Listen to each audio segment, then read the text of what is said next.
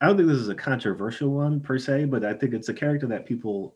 I get the sense that a lot of people don't like. People, uh, people. It's. I get the. I get the sense that people don't like.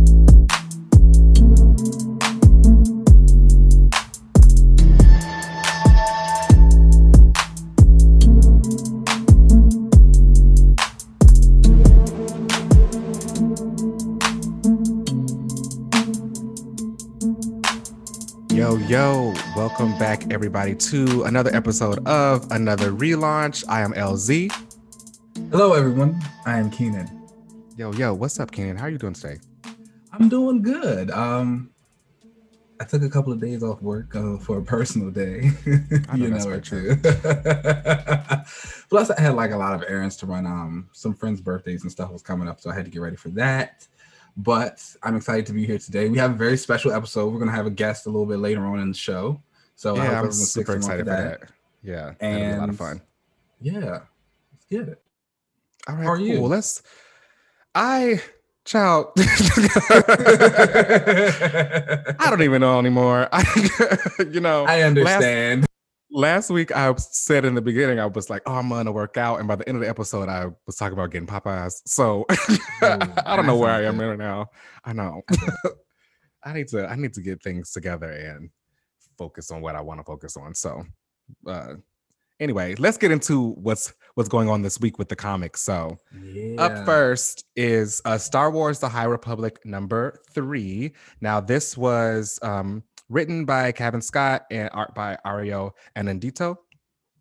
Now, um, for the Star Wars fans out there, we are continuing on with the what's going on with Keeve Trennis and everything that's been happening on that planet she was in. So, last issue, uh, they got this distress call, went out and checked out what was going on on this um, kind of destroyed looking space station and find out that these Nihil people, who is like the new enemy that is coming in in the High Republic, that they were they basically ransacked this this space station, killed all the people, and left.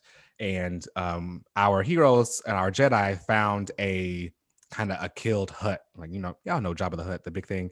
And on his person, they found these this barley and the only place that they kind of found out that this barley could be made was this other planet. So they go to the planet, try to figure out what's going on, and their their mentor or Keeve Trennis's mentor has been kind of like going through it because he kind of has PST PTSD about the Nihil. They took his arm the last time he kind of had an, an interaction with them. They ransacked his village and he lost his arm. And the next time he saw them, he ended up like going crazy and kind of slaughtering the entire team. So something isn't really going on with it right with him in, in the head. So um he's been kind of being calmed down now. And uh Keeve is actually on the planet trying to figure out what has been going on with these Nihil. Like what's what's the deal? She lands on the planet, starts to talk to the personnel, and this random little boy comes up. and I don't know if he's supposed to be like a figment of her imagination, but that's what it felt like in the beginning because she's like going through these like really tall uh barley fields where she can't even see above them and all of a sudden this little boy comes out and he's like oh you know i can help you find your friends because everyone on this planet has been kind of been missing and the leader of the planet hasn't doesn't want to look for them and doesn't want to really worry about it um and all of their barley that they used to kind of sell for the planet has been going bad uh, the crops have been going bad. So she runs into this little boy and um he's like you know can you help me find my friend? I've been out here looking for my friend. I know that you are also looking for your friend. And he kind of knows that she's a jedi because she's got the, the lightsaber and everything there. Um she is really in her head about this and trying to put on the front that she is tough and that is Keeve, who I'm speaking of.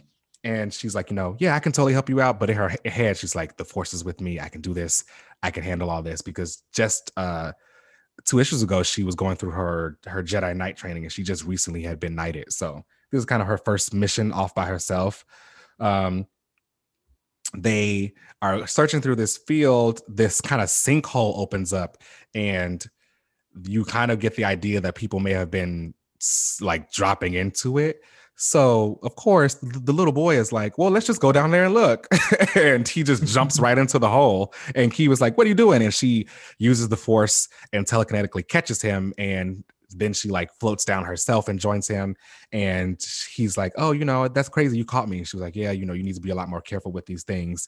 They start uh exploring the cave and they find out that their friend who they had been look his friend who he had been looking for and one of the Jedi Knight who was on the uh the ship with them one of the twins had also been captured and they're like a part of this like plant parasitic thing and they're like having their minds controlled and um Keeve is like okay well how do I get them out of this? So she actually uses her uh, telekinesis and uses the she floats up the lightsaber to kind of give herself light in this cave while she tries to get them free from this uh this plant debris stuff um and to kind of keep the little boy calm and make him a part of this. She tells him hey you know can you hold my lightsaber? Use it.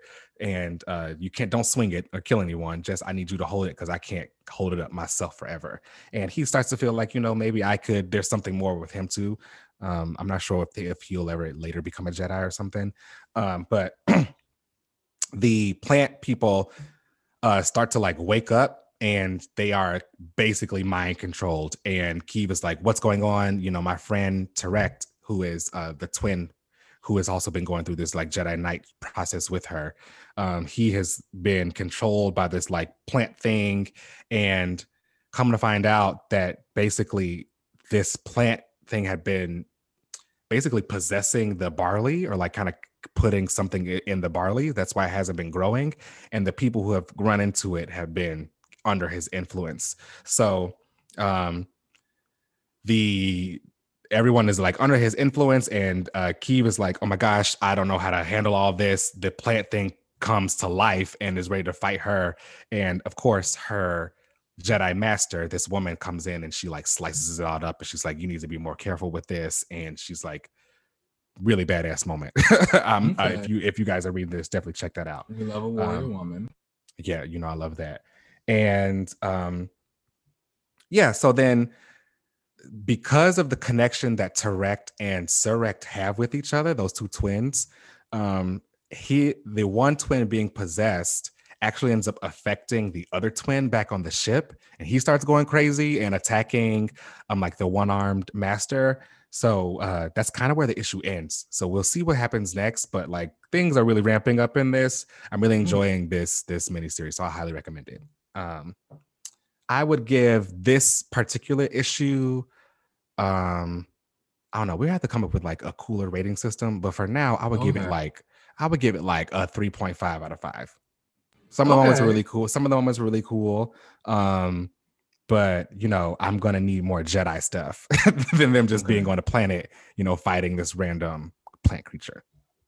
Yeah. All right. Um, all right. So next up is Nocterra number one. Um, so I did not read this. So Keenan, tell us about it.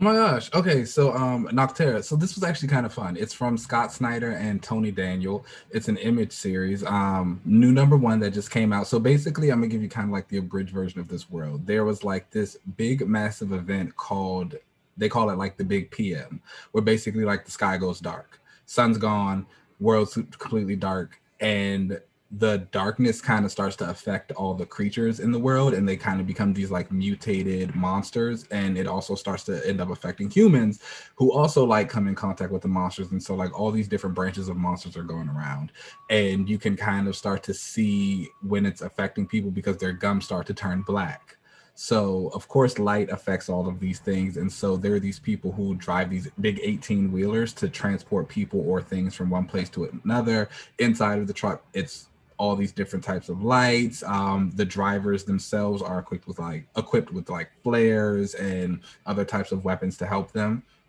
So there's the girl, the main character of the story.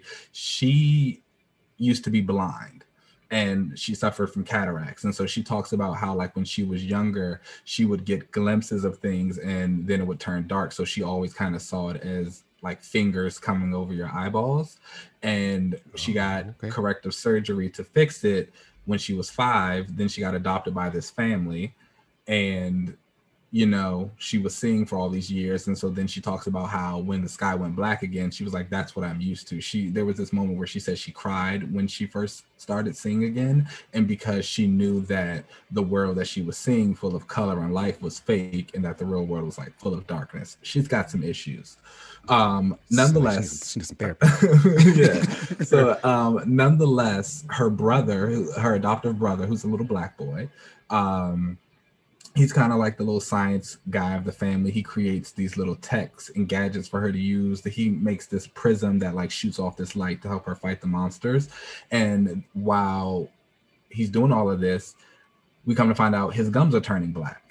So he's like infected by whatever's going on out here in the world. She's freaking out. All the while while this is going on, there's this old dude who's come up to her and he's like, Hey, I need you to take me and my daughter to this place. I'll give you all this money and it's very special. And she's like, How do I know you're legit?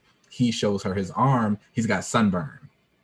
And he's like, Okay, like she's like, I need to get my brother out of here because they regularly check people in this world to like see if their gums are black because obviously if they are, you're about to turn into a monster and it's like we gotta kill you.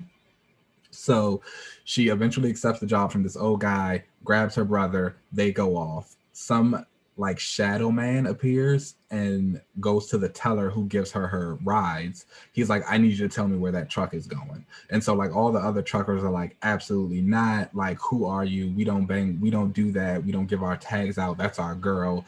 He attacks one of the guys and he lets them know. He's like look i'm not after your homegirl. she's fine i don't want the truck driver he's like i want the guy who she's taking and they're like why and he's like well that's the guy who killed the son and he's like, "So you guys should all actually help me go get him so we can make him pay." And so then all like the truckers rally around him, and the issue ends. Ooh, okay, really nice. Okay, what would you give it? I would give it a. I'd give it a four out of five. I think. Um, oh, okay. Yeah, yeah. I, I, I honestly really enjoyed the issue a lot. I, you know me, I love some monster mess going on, a world full of darkness. Like these are things that fall right up my alley. You so do I'm love into it. You know, um, Tony Daniels' art is pretty cool. He's he, he's kind of art I go um up and down on sometimes. I think depending on the work, but I think it all fits really well here. The colors are nice again because this world is entrenched in darkness. You're getting a lot of light based panels and high coloring you know you got to show that the people are like surviving somehow. I'm interested in like the monster bits. They talk about how the humans who have merged with the monsters or become monsters have like mutated themselves. So they're like different types. Some are more alert than others. There are like colonies of them. And the place where they're going there's supposed to be a high colony of human monster hybrid things. So it's fun. I love some horror in my comics. So i'm all in. I'm definitely gonna stick with it. Okay. Nice. Definitely check that out y'all if y'all are into that uh the horror and monsters and all that kind of stuff. Um, definitely get into that. All right. Um, next up is this will be interesting. It's DC Infinite Frontier number zero. Now, mm-hmm. I did read this. Did you read this? I did. Yeah. Um, Everything old is new again. That's basically. I mean, that's pretty much DC's like their whole go to now. So you know, basically the whole premise of this is Diana kind of goes through this whatever with Spectre, seeing all her friends and family and loved ones throughout the multiverse and what they've been doing. It's very reminiscent of um Wally West going through the multiverse in DC Rebirth. Oh yeah, I forgot he did that. This is the yeah. same thing. yeah, exactly the same thing. Um, I will say though that I honestly think the rebirth issue was stronger. But again, and we've said this multiple yeah. times before. DC is great at hyping something and like yeah. kind of like pushing this on you. is like it's a big brand new thing. I think the difference with Frontier for me is that again, everything old is new again, and it still feels like DC is saying, "Yeah, we're going to introduce all these new things and these new concepts, and we're going to move all this stuff around." But all the stuff that we also have is still here as well. And honestly, like I'm okay with it at this point. I actually think the ability to pick and choose characters from like different points of their continuity is fine because me personally, there's a couple of there who I would like to see come back who don't really have any other way to come back without that.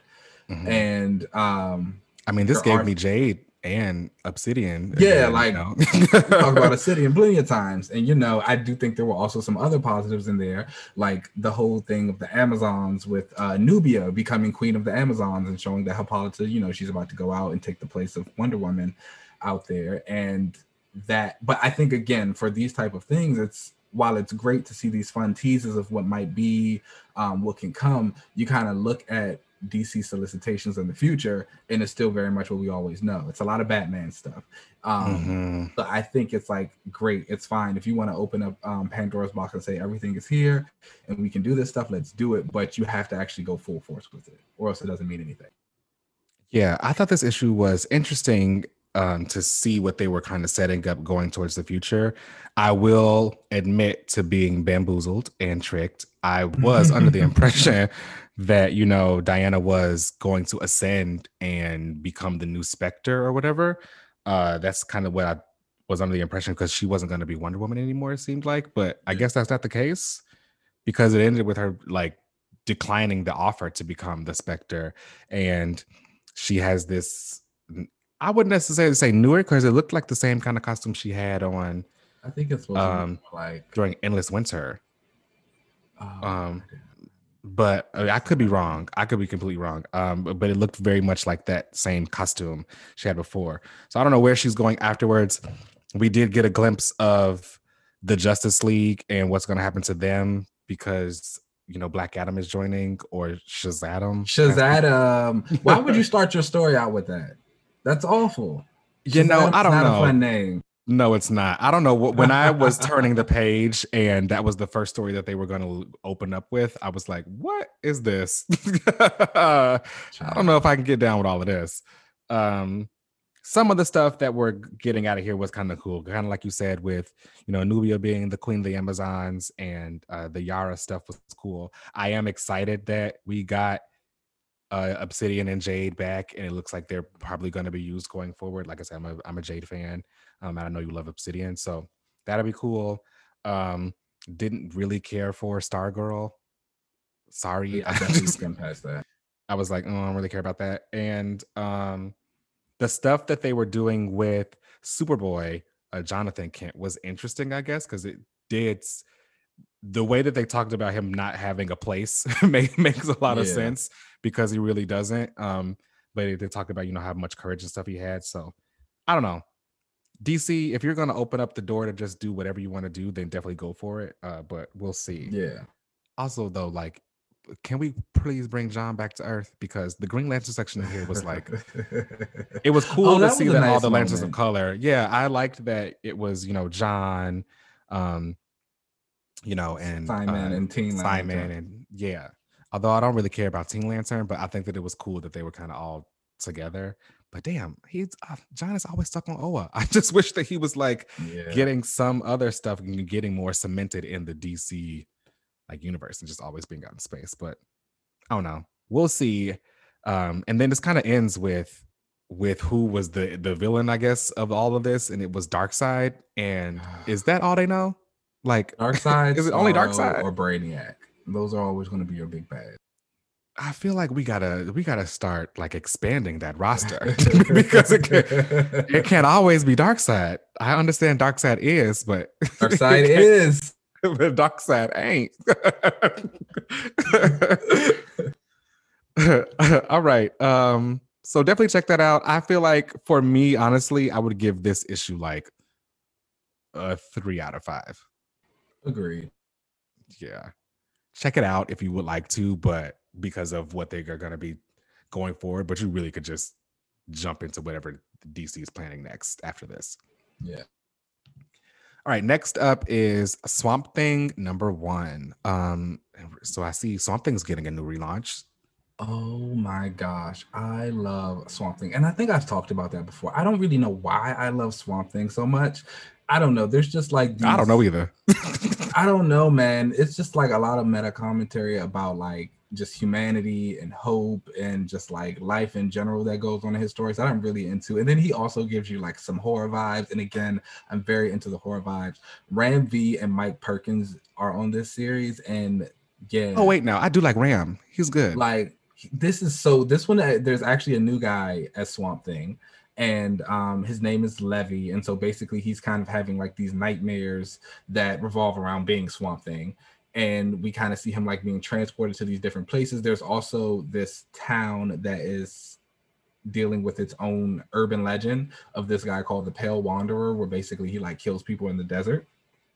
And so he's like about to kill the sheriff, and the guy Levi, he kind of transforms into Swamp Thing to like go and protect the guy, and the Pale Wanderer is like, "Oh wow, like you're something more just like I am," and it's like I'm going to help you like really embrace what you are, and so he kind of attacks Swamp Thing and like sends him back to where he's going, um, or like sends him somewhere else. But the whole thing is like Levi doesn't really realize what's going on. Again, he's like dealing with all these family issues. His dad just died. He had went back to um India for a little while to kind of reconnect with his family and his roots, and it didn't go the well he way he thought it was going to. So he's dealing with a lot of like personal issues on top of apparently being selected by the Green to be the new Swamp Thing.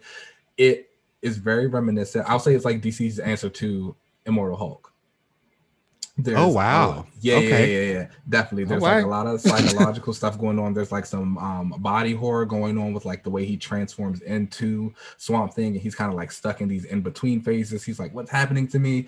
Um, Mike Perkins' art is just it's it's good. Like I'm I'm here. I'm here. I love Swamp Thing. I'm here for it. Okay. Okay. Uh, give, give us a rating. four out of five. Oh, okay. Wow. For sure. There was no hesitation with that either. So I know you mean it. wow. Okay, y'all check out Swamp Thing number one. Um, all right. So up next is King in Black, Wiccan, and Hulkling. Now I did not read this because I'm not reading King in Black, and I'm not. I don't really care about Wiccan and Hulkling. So uh, let us know what's up, Keenan. So I mean, oh wait, this no. was a you know you are a Wiccan stan, and like this is yeah, a spotlight so, issue for him, right? Yeah. So um, this issue was written by Tini Howard, um, art by oh. Luciano, and again, so Vachano, I think that's how you yes. Um, everybody knows I love Wiccan. That's like not a secret whatsoever. Everybody knows that I'm not a fan of the Hulkling and Wiccan relationship. Um, this issue I feel is a good example of why. And I'm really gonna um and it's, it's not even anything that it's bad. I will say first of all that the art really wasn't to my taste. It's a little bit um more cartoony and like geared toward the younger age than I'm used to or that I care for. Um, but it yeah. is good in its own right. I think this issue again shows why Hulkling and Wiccan need more stories separate from each other. Even if their relationship is written fine, they're getting along, they're having their little stuff or whatever. Anytime you try and get any individuality in one of the characters, it's immediately pulled away because they're back into them as a unit. So it's like even there are moments where one thing about Wiccan is that he really like loves being a superhero. Like he's wanted to be a superhero forever. So he like talks about that. He's like, "Oh, I get the superhero on my honeymoon," and it's like right back after that, it's like just something about how he's only doing it like for Hulkling, or he's like only doing it with Hulkling, and it's kind of like again, these two characters just need to be separate for a little bit to really let them flourish in their personal identities of what they have. Hulkling, I just honestly don't think he's that interesting of a character anyway like but there is a lot of potential in him being king of space again in a more expanded role. Um, there are some fun things that happen, like we see like tension between Hulkling's kingdom and like the Shi'ar, and like they're bringing gifts, and they talk about stuff like how you know kings always change and things like that. It's fine. It's like it's Hulkling and it's it's Hulkling and Wiccan, but also it's like King in Black. So, uh, uh Oh, well, that's upsetting. I know that you love Wiccan, so I was hoping that they at least gave them a spotlight and let them do something and and outside and of a, just being together. I think a big thing about them is that there's not and it's like not necessarily that you have to have friction in every relationship, but I think again the friction that they've ever had has always been more so Hulkling kind of being against anything that Wiccan has ever done. I've said it, he's like a little emotionally abusive. And um, they just need to be separate for a little bit. Yeah, I thought that was going to happen when um, Hulkling became like Space King. that he's, that he's Wick that Wiccan was going. Oh, okay. Yeah, and so it's like it's, it's he gave his man a job. yeah, that's right. It's, it's, it's, just like you know, it's just even when they disagree on something, like I was saying, it's always kind of like Hulkling just being against what Wiccan does, and Wiccan just trying really hard to please Hulkling. And I really wish that they would give Wiccan a little bit more of like a little bit more pushback to Teddy. Mm. Like, no, it's like even though I'm using, even though I might mess things up with my magic or my reality warping on occasion, it's like I am still right. Like you're not right about everything. You don't take charge. Like you know, let, you like know. you want you want what Sue and Reed do. So it's like when Sue steps up and she's like, you know, no, I'm can. Yeah, like it's it's just like you don't have to do everything because again, their two ideologies ideologies are rather different. So it's like he shouldn't right. just buy, blindly agree with everything that happens. And it's like the fact that no one ever kind of does that. It's just like, uh, okay. Right. Hmm. Okay. Well, what did you give it? A three out of five. Okay. All right. Cool. It's just a solid. It's fine. Again, it's it's it's a very middle of the road issue, but it's King in Black, so it's like it's not something that I'm telling people to rush out and go get. Yeah. Okay, so then that brings us to um, America Chavez, made in the USA, number one. Now, this was another new number one, brand new this week. Um, tell us about it, Keenan. So, I'm honestly not the biggest America fan. I am not okay. either. That's why I did not read this.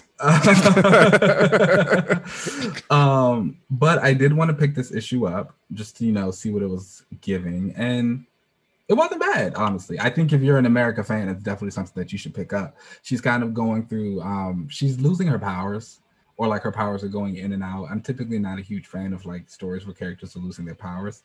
Um, we don't Child, really know. You know I don't. um, but she's kind of dealing with that. We like see her girlfriend. We see a little bit of Kate Bishop in the story as well. We get some. History. Hey, she's got a girlfriend.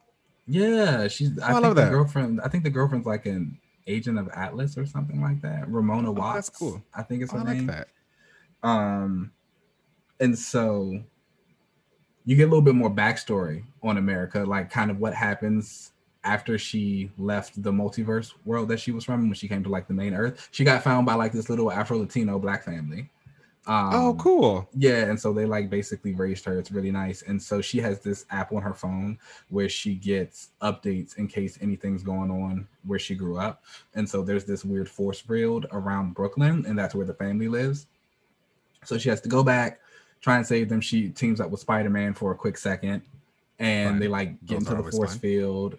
He breaks everybody out. Her family's still stuck in the house. It's on fire. She goes to save them one of the women gives her a note that was slid under the door right before the fire starts and it's like you should keep a better eye on your family america there's like this background villain who's kind of like stalking her makes it seem like they've known each other they've come across from with each other before i don't know if that's something from her previous series i didn't really get into that um it was a good issue hmm. I, again i feel like if you're an america fan or you have any interest in america you should definitely pick it up. I'll probably stick with it for the first arc. I can't guarantee that I'll stay with it after that. Again, America's just not really like my kind of character. I'm shocked you don't like her. She reminds me a lot of Carol.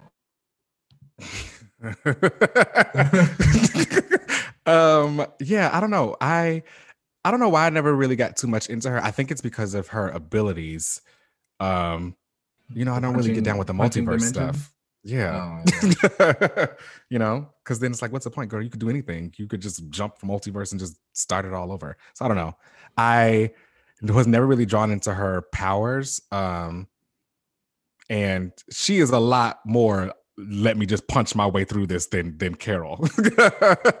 you know, not too much more, but a little bit more. But, um, yeah, there were definitely some Carol like features. Um, American fans, I'd give it a I'd give it a 3.5 out of five. Okay. Very solid issue, builds up the mystery. Um, I think it does the good job. I, I I'm not the best expert on if it captures America's voice. Okay. Um, I was gonna ask, do you think it like kind of re-emphasizes what her voice should be or is? It's very different from the Young Avengers series that she okay. In, you know. Um, but again, you can kind of attribute that to she's been through more adventures. She's had a couple series and mini series. She's probably grown since then, so she shouldn't really talk like that anymore. Yeah, and we've talked about the Young Avengers before. Um, we had that Young Avengers uh, reread and stuff, and like America and all of them or whatever. I feel like they have all kind of grown beyond that now. Um, yeah like seeing them again as the Young Avengers would probably be a little weird unless the mission statement called for it because they've all kind of just moved. Be- they're older now, you know, Yeah. in, in whatever sense you want to call that in the Marvel universe you know, with that sliding time scale. But I don't I think think I think if they came back together, you can't they can't be the young Avengers anymore. They'll just be the Avengers. yeah, agreed. Um, all right. Speaking of more young kids, that brings us to Runaways number 34, um, which has been like a pretty highly acclaimed series. I feel like I always see great things about Yeah. about this I'm book. um I'm like mildly interested in the Runaways. I read a couple of the, you know, I read the like original series and I've gone back and Yeah, forth same. and read some of the other stuff. Um, I only picked this issue up because Pixie was in it and Wolverine. um, but like basically, yeah, I ain't gonna lie. Um, but basically, Wolverine and Pixie have well, Pixie received a distress call from a mutant that said they wanted to come to Krakoa, and then like immediately backtracked on it, said, "Never mind, don't come here." So they assume it was Molly, and like the Runaways changed her mind, so they come to like get her, but realize it's not really her. So now they got to go search for this other mutant. Um, Pixie and Nico kind of have a little moment that's cute. Um, it's fun because the artist draws Wolverine's height correctly. So he's like, oh, that's great. He's probably like Yeah. looking pixie right now. yeah, he's actually shorter than Pixie. It's great. um, and like, there's this like cute scene with he and Molly where he like tries to pick her up to take her through a gate, and she like wrestles him down, and she acts, picks him up instead, and he's holding on her, and she's holding on to him. So it's like cute. Um, That's I can cute. see why Do a lot make- of people do they like make it through the gate. so they actually don't go through like they get trapped in like this weird magical anti-dimension type of Oh, damn. situation Okay.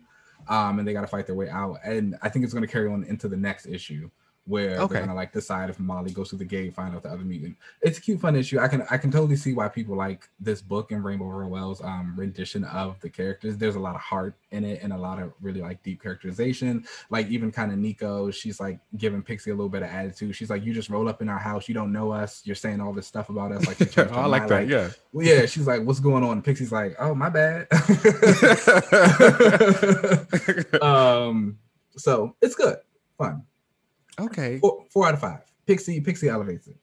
Will you for go sure. back and read the other issues? I'm thinking about it. I did ask on Twitter, and a lot of people said that they recommend it. Um, like like you even said, it's it's been a very highly regarded series. Yeah.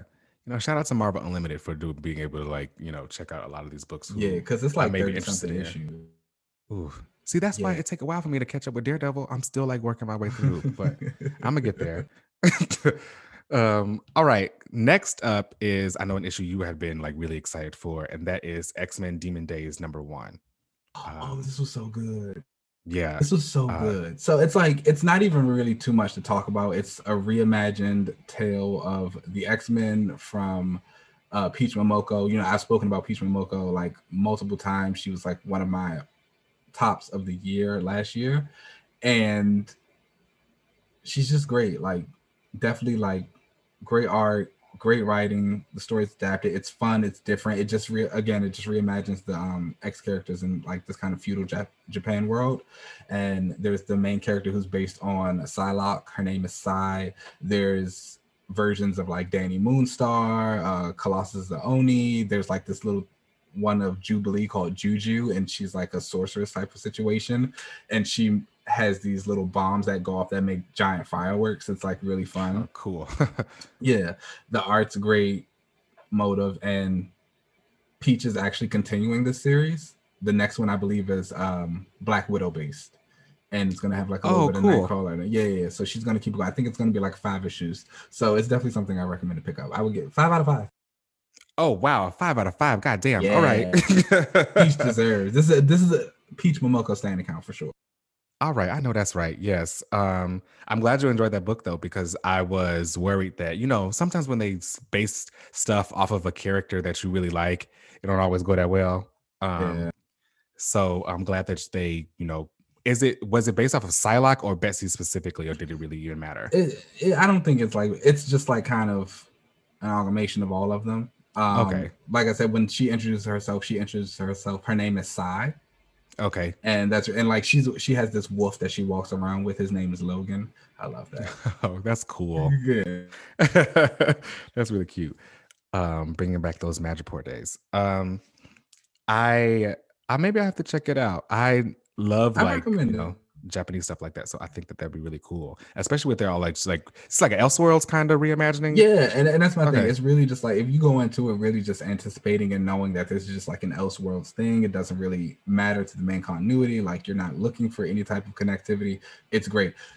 well, they fight a Venom type of monster in it. And like while Child, I was reading, King in Black made it over look, there. That's exactly what I said. I was like, I can't even escape it in an Elseworlds book. Like, why, why is this everywhere? My I gosh. It. It's uh, everywhere. I was Damn. like, are you kidding me right now? Um, but it's still a really fun story.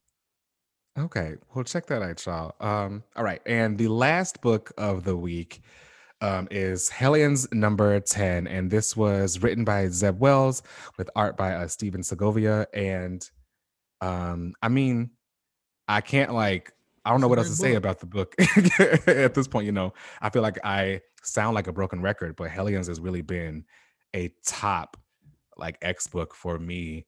Um, the writing is great, the character development is great. This issue also brought back arcade and really kind of made him scarier, you know?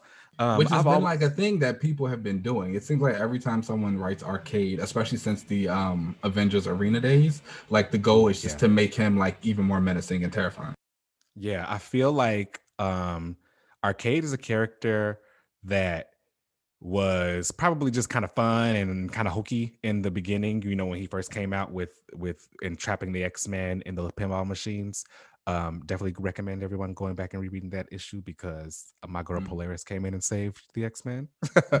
um, but you know, I feel like you can kind of look at him as just a joke because he was just trapping X Men in these pinball machines, and he was supposed to be this kind of fun, campy kind of character.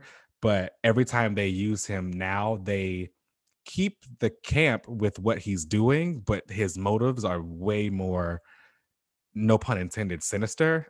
um, and you know, in this issue, he has Sinister locked up um, with power dampeners everywhere, and he so Sinister can't really use his powers. And Arcade basically wants to cut a deal with Sinister and have Sinister create a mutant for him to have in his arcade you know? You can't have a murder world without bodies to murder. So uh sinister wants him to make some I'm, I'm sorry arcade wants sinister to make mutants for him to use in his murder world um and currently he has his hellions in these on their own like i guess murder arcade rooms i guess you can kind of call them yeah. you know? Um their own little fantasy worlds that are kind of gonna torture them at the end yeah, and he's got a mastermind using his illusion powers to kind of make the the rooms feel a lot more alive for them and really trap them in his his funhouse of horrors.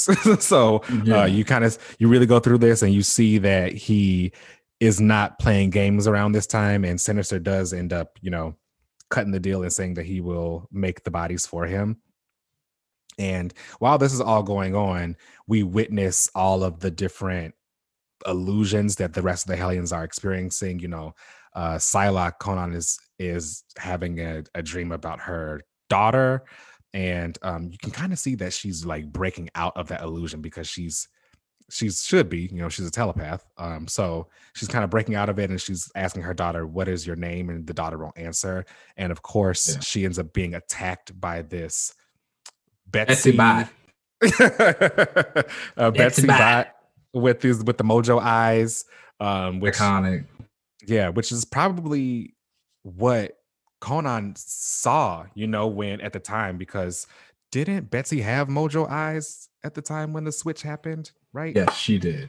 Yeah, so that would make sense that this would be like the nightmare that she has that's kind of chasing her through this. Oh, that's a good point. I didn't think about that. Um, and then you have uh, a Greycrow kind of reliving his army days, or not really his army days. He recalls when he kind of slaughtered the Marauders um, in the Mutant Massacre. Um, I I wasn't really sure what was going on with Wild Child and his illusion. That was um, and I believe that was Romulus from Daniel Way's X Men run. Oh yeah, it was not good. Oh yeah, oh yeah, yeah, I forgot about that. Yeah, um, I remember now. Wow, I forgot. I was about to say so, you were better off forgetting. so um, that makes sense now. And uh, then you had in a different room with uh, uh, Manuel de la Rocha with uh, uh, why can't I think of his name? What is his code name? Empath.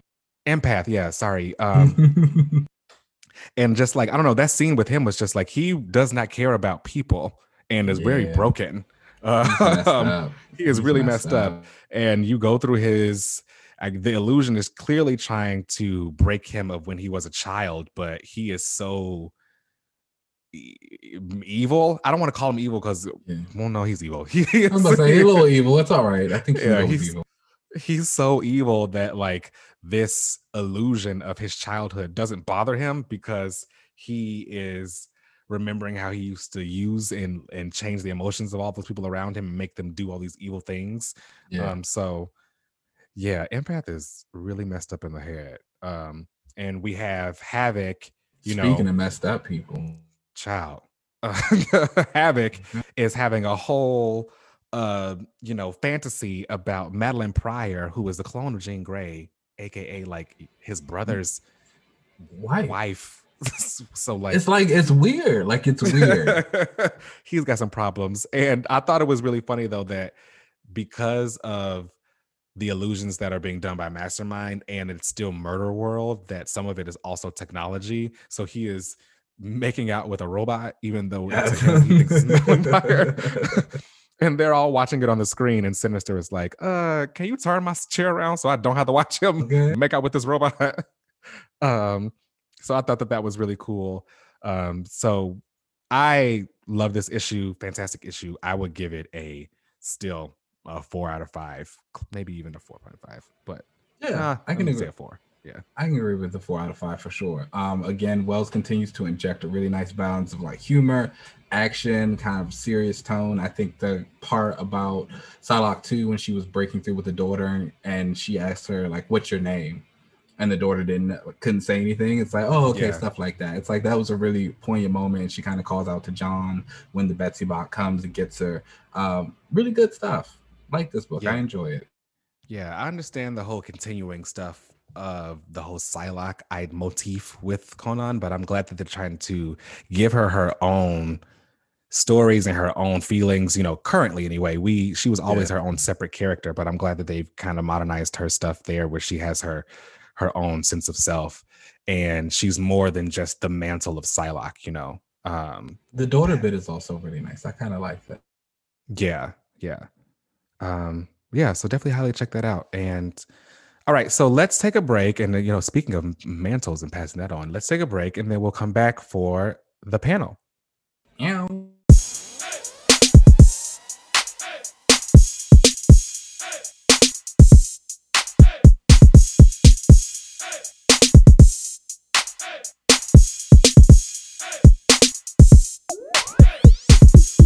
All right, guys, and welcome back for the sidekick panel. And we have a very special guest with us today, comic book writer Jordan Clark. Hey, Jordan, how's it going doing today? I'm doing good. You know, I feel like uh, as weird as as weird as this last year and so has been, uh, I feel like I'm uh, finally getting the handle on things. Hopefully, when this is like, we're it's ending, right? So like, I'm, yeah. it's, it's a little late to to get it all together. But um, you, you know, still like I feel like I've I've started to find some kind of balance. So I'm I'm yeah. doing pretty good. No, I mean that's good. We are all officially one year into the pandemic. That's wild. So you know, I think just hats off to everyone for like that. Like you say, it is kind of like seemingly coming to an end, but it's also we've gotten used to it now. Yeah, it's like we know how to work. Yeah. Um, but with all that, we're super thankful to have you on with us. Um, everybody, this is super special for me. Jordan wrote Aquaman, and he wrote the. Let me tell you. So the entire time this book was coming out, every week those two issues like hit. I was sitting on here telling him I was like, you guys need to pick this book up. Like it's like, really constantly. good. I was like, it's like I was like, it's really good. And I was like, so now we have these two issues focused on Aqualad, who LZ and I have discussed. We've decided that DC kind of like stole my likeness to create Aqualad. they're, like, they're like, no, I was a huge Aquaman fan, and so they created like this little black gay guy, and I was like, yeah, that's me. And so I was like, he's got these two issues, and they are amazing. And so I was like, this is right. I was like, we have to get him on. We have to talk to him. We're gonna do that. So go ahead, Jordan. Tell people about you and who you are. Welcome. well, yeah, thank you so much for having me on. It's great to be here. Uh, yeah, my name is Jordan Clark. I'm a comic book writer. Uh, I've been writing for it feels like a while now. uh, you know, probably about like seven, eight years. Um, you know, doing like self-published independent stuff, and then kind of slowly, you know, working my way up into things. So um, I just like the first big published thing I ever did was for for Bitch Planet, uh, the triple feature anthology, um, and then since then, you know, I, I, read that. I was a big fan of it. it's a I almost series. had a I almost got a non-compliant tattoo like back in the day when I was in college and everything. So I was a big fan. well, that's the thing. Like to to be able to to work on something like that, which you know has such a a big and like passionate fan base. You know what I mean? Like it's it's only been I think maybe nine or ten issues, you know, total. Mm-hmm. But like the impact that it had and the way that you know people responded to it um, you know, getting a chance to be a part of it was, was a big honor, but it was also like, you know, like kind of like a make or break situation where it's like, man, I hope I don't screw this up because you know, if you if you don't do it right, people who love this series will tell you about it. So you know, I I was grateful that I was able to be a part of it, but also, you know, it felt good that it, the story was so well received. So, um, you know, since then I've I've, I've worked on a few other you know smaller things uh you know some more self-published stuff.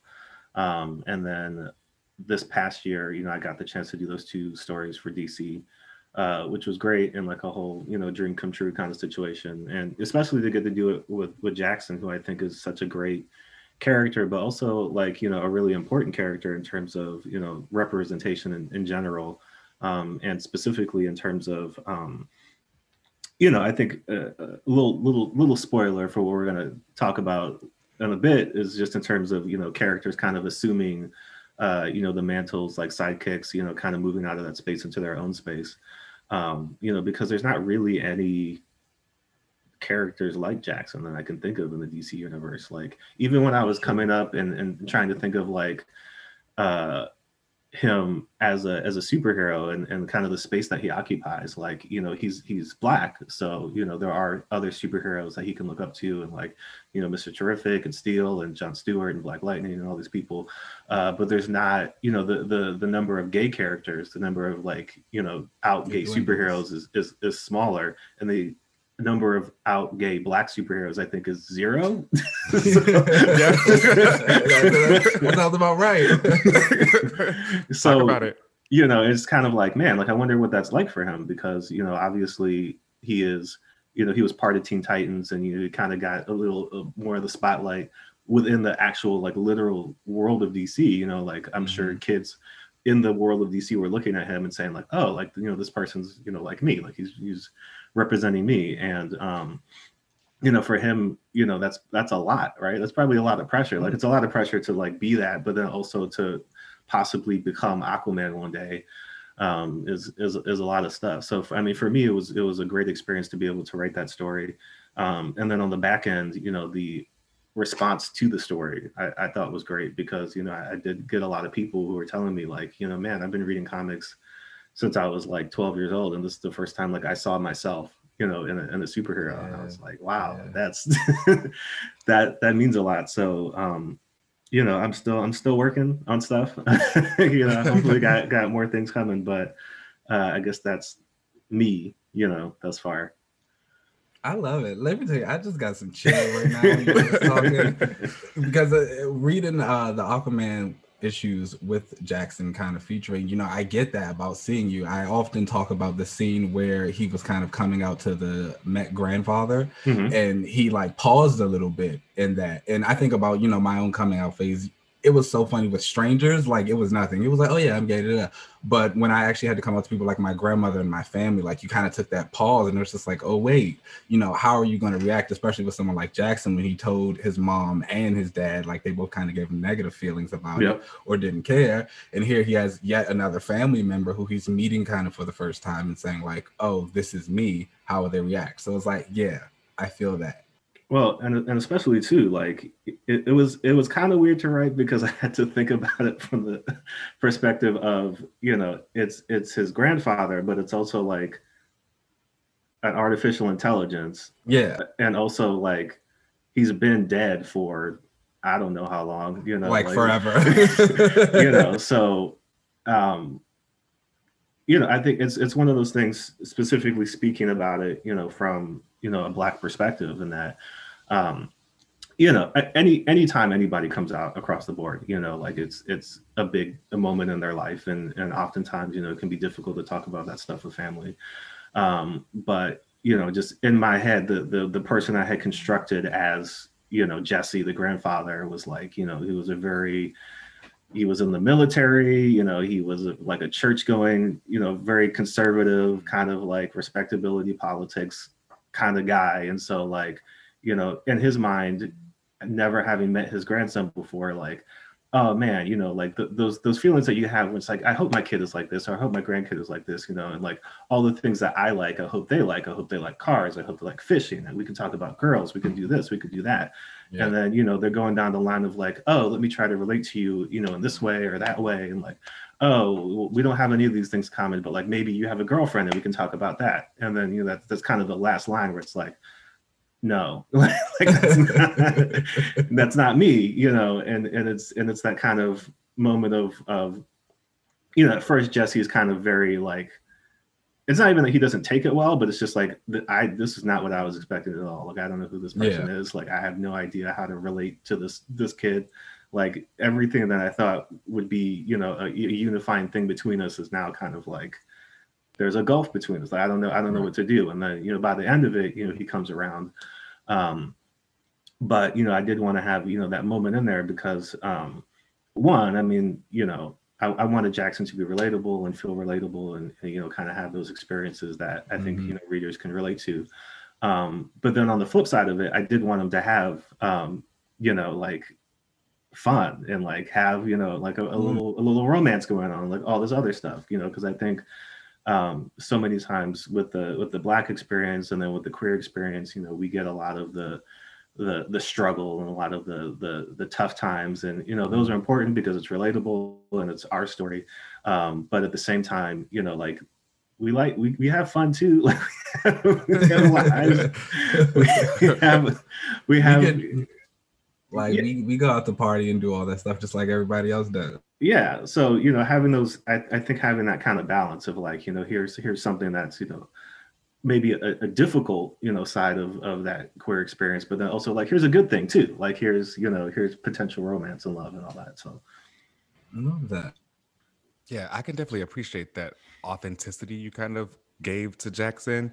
We've talked about it um, quite a few times on on this show about how we want that representation, but we want it to also feel authentic. And uh, not every coming out story is, you know, I come out and everybody accepts it, and this is great, mm-hmm. you know, kind of parade for for that character or for that person. So I appreciate the authenticity that you give it yeah, because it makes it feel more relatable. Yeah, and I think Jackson is a character that you know, hopefully going forward, um, you know gets to represent you know the fullness of his identity and, and is able to be uh you know black queer uh and and a hero you know and gets to do all those things because you know he's obviously you know that the other wrinkle in the whole thing is he, he's also the son of black manta one of the most notorious supervillains in the entire yes. dc universe and so like he's he's he's grappling with a lot he's struggling with a lot but i feel like the spirit of jackson and just like that that desire to be um to be himself, but also, you know, like I think he I think he understands, you know, the responsibility that he has, you know, to to different communities. And I think he wants to live up to that, you know, and, and I think having him be somebody who can, you know, kind of represent and balance, you know, his, his the multiple identities he contains.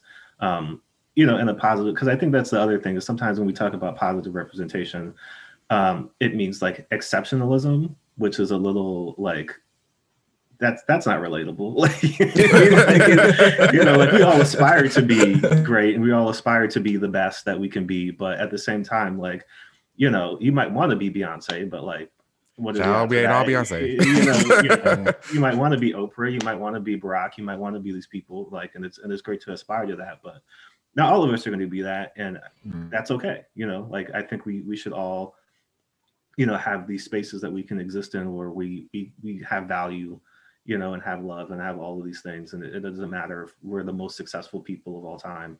Um, you know, like our lives still matter and, and and there's still value to us. So, you know, like having him be somebody who maybe he's not like a perfect person, you know, like we all have our flaws, but um, you know, he's still somebody who can be, you know, a positive representation representation both in the actual, you know, DC universe and then, you know, outside for for people reading the stories.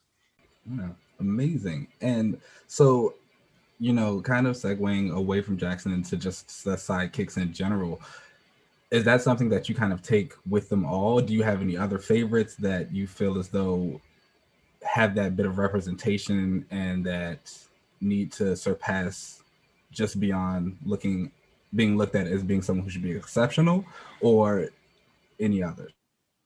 Uh yeah, I mean, there's a couple. There's there's probably going to be a theme here.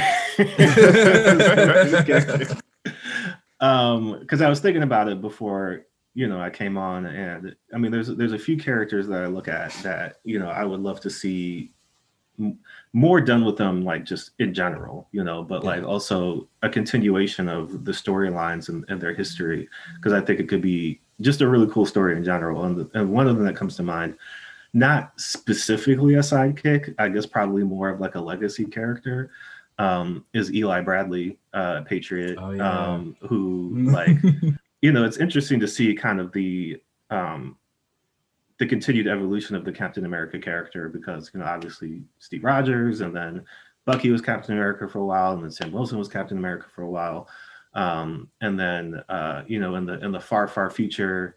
Uh, you know, Danny Cage, uh, you know, Luke Cage's daughter is Captain America, and um, you know, we've had all these different things, but when you get back to like the original Captain America, you know, Isaiah Bradley, um, you know, and just kind of the way that his story played out, you know, I feel like having Eli take the mantle of Captain America proper would be such a powerful thing just because, you know, it was like his his grandfather got to be Captain America in like a very like closed off away from the it's like a secret, you know, that he was Captain America.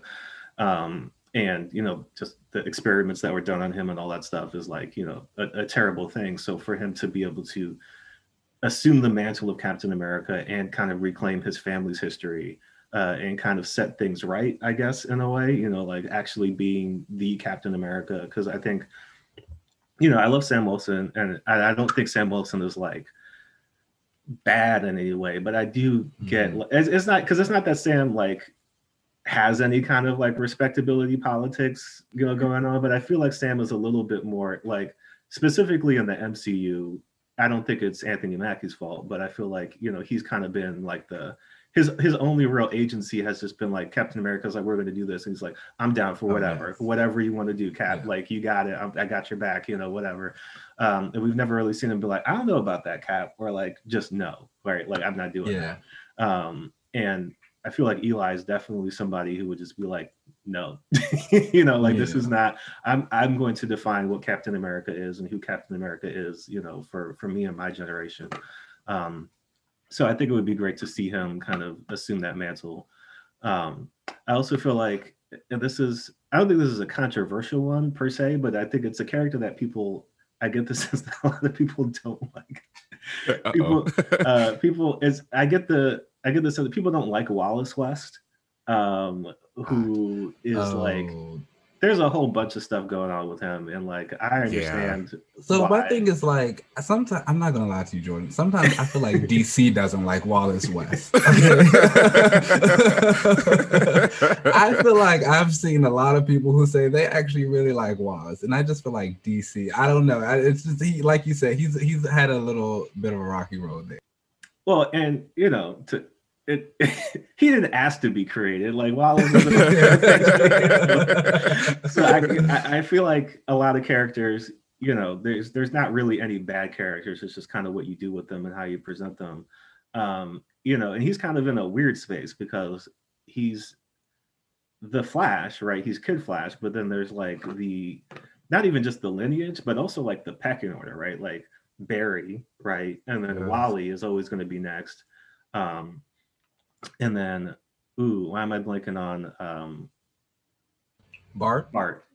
Uh, you know, and that's that's kind of what it is, right? It's Barry, it's Wally, it's Bart, you know, and then Wallace yeah. is like over here somewhere, and you know, just like the the idea of him becoming Flash, because I feel like that's kind of like him and Duke are kind of in the same space where I don't yeah. know if Duke is ever going to become Batman, and I don't know if Wallace is ever going to become like the Flash. Um, but I think there's definitely space for him to be something else, like his own character, mm-hmm. kind of come into like like you know Dick Grayson did with Nightwing. Like you know he did become Batman, he became something else, um, which is kind of like parallel, but but kind of its own thing. Um, and the, the last one I'll throw out there is is I really want I really want a Natasha Irons like everything. Okay. I, I feel all like, right. You, know, you are speaking all of Kevin's and McKinnon's faves right now. like, oh wow, I'm loving this. Please well, continue, continue. Well, because she's somebody who, one, I feel like has constantly just gotten lost in the shuffle. Like they'll they'll yes. pull her out every once in a while. You know, specifically with Steel. You know, like mm. uh, never just kind of on her own. But again, I just thinking of like this the general landscape of DC and kind of the things that are missing, like having an out female character who is definitely um got she's got her own history right you know just in terms of um coming up you know as under steel and and kind of like you know she because she's had those moments where she's been you know her own hero and she's kind of been out there doing her thing and then you know she's come back to be basically steel sidekick you know more or less yeah. um but yeah, like I would just I would love to see, you know, a situation where again, does she become steel proper? I don't know. Like I don't think it's it's necessary for that to happen, but like for her to just kind of step out and be her own thing and kind of have her own have her own series, but also kind of establish herself in a way that, you know, like what you saw with with Barbara Gordon where she went to to Burnside or you know when you you've seen um you know kind of other characters kind of step out like let her leave metropolis and go somewhere else, go to the West Coast, go somewhere, um, and kind of just establish herself because she's so interesting. yeah, she is. She really is. And like you said, she's got a lot of history in DC and she has kind of navigated a lot of different spaces, working with Steel, kind of being with the Titans. You know, she had that thing where she was on the Luthor program when they mm-hmm. did the Metagene. You know, there's just a lot. And you feel like, so, like you said, they kind of bring her out for a little second, and then it's like they just pull it right back. um, but I mean, I'll leave it at those three for now because I do want to hear what you guys, if you guys have any specific ones that you're you're thinking about. I'll let LZ start. I know he's excited. oh yeah, you know I do.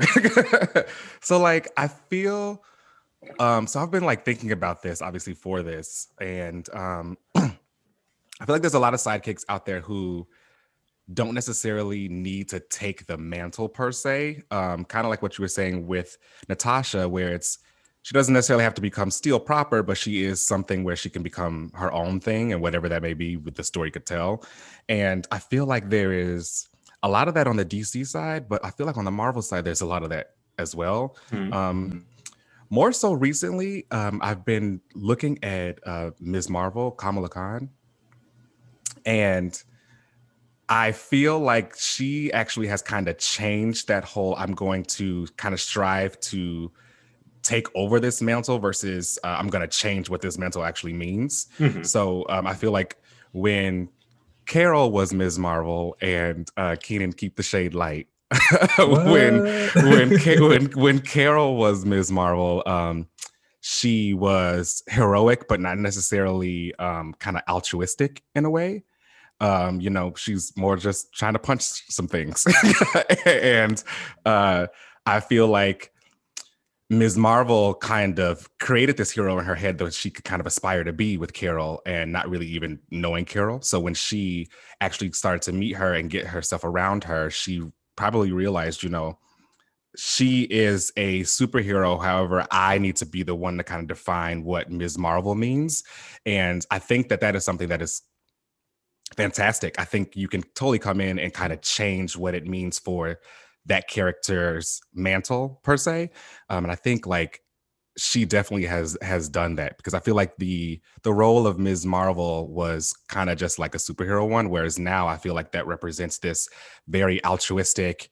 I'm here to just do the best possible to help everyone, and there won't be any kind of uh, there won't be kind of any hesitation on if I'm going to do the the right thing because that's what I'm going to do versus you know when it was Carol it was she was going to do what she wanted to do so mm-hmm. um, I do think that Ms. Marvel is a great example of of kind of a sidekick character she's never really been officially Carol's sidekick per se um, but she was kind of under her because she took on that mantle but she really kind of redefined what that what that meant so I think that she's a kind of a cool example of kind of a sidekick and kind of breaking out into their own and and kind of defining what they want to be as a as a character.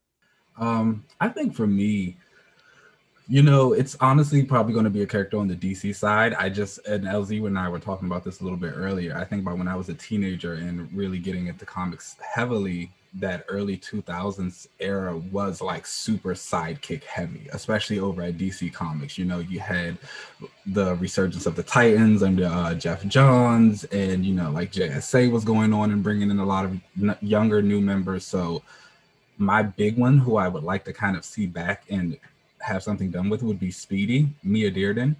I think she was a character who was just like very interesting. You know, Judd Winick introduced her during the Green Arrow run and she was came out to be like one of the first HIV positive characters in comics.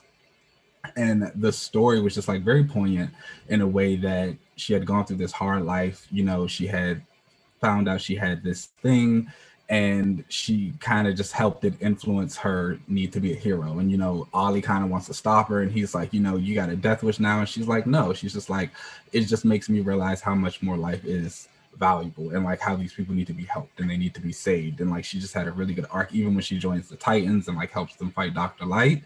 And like she has to kind of like come out to them about her status and like how they react. And it's like it's just a dynamic that you don't really see that often. And it was always very well done, I felt like in her stories. And I think, you know, she was just one of those characters as DC kind of did one of their reboots. She just got washed away and I think they like tried to bring her back in certain ways, but it just never really worked the same. But you know, with Infinite Frontier and kind of the way universe works now, they say you can like pluck and pull from wherever. Like I think this is the perfect time to like really bring her back and kind of do what needs to be done and make her up. She's another one of those characters who I don't actually feel like will ever take the mantle of being Green Arrow. I feel like that with a lot of DC characters, honestly. the sidekicks. I don't think too many of them will ever take that mantle, but it would just would be nice to see that evolution.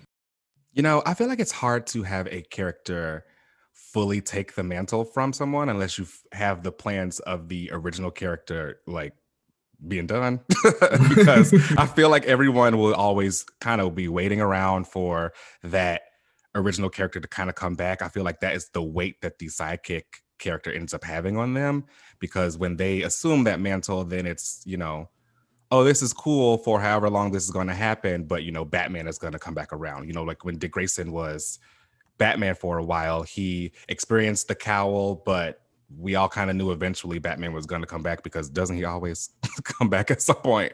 So uh well that was the I, thing even in that storyline like he wasn't gone like they were doing the batman like comes back from time yeah, at the same time, yeah, so it wasn't even like he was, he was, and I think that's it's it's interesting because I think the only time I can really think of that actually happening, um, I guess the the two times that's ever really actually happened is when uh, Barry Allen died the first time and was just gone for years, yeah. and just you know they no we didn't talk about him anymore, and then Wally was the Flash, and then you know they had the whole you know return of Barry Allen thing. Um, and then you know the original Captain Marvel died like of cancer, and then it was yeah. well, I guess Carol is, is, Captain Marvel now. Um, you know, but for the most part, I think you know there's been there's been a lot of situations where characters like it's it's been pretty concurrent. Like when even like um, you know, when Jane took over for Thor, like Odinson was still around, like he wasn't dead, Yeah. he wasn't Thor. Um, and I, I think you know a really a really great way of doing that is basically Batman Beyond, right? Where like Mm. you know Bruce Wayne's too old to be Batman. like you can, you can complain about it, you know, you can you can say whatever you want about it, but like you know, there's no way that Bruce Wayne, however many years in the future, is still going to be Batman. Um, you know, and he drove everybody else away. You know, so like Terry is it. Like Terry's the only one that can can be around and still be you know Batman.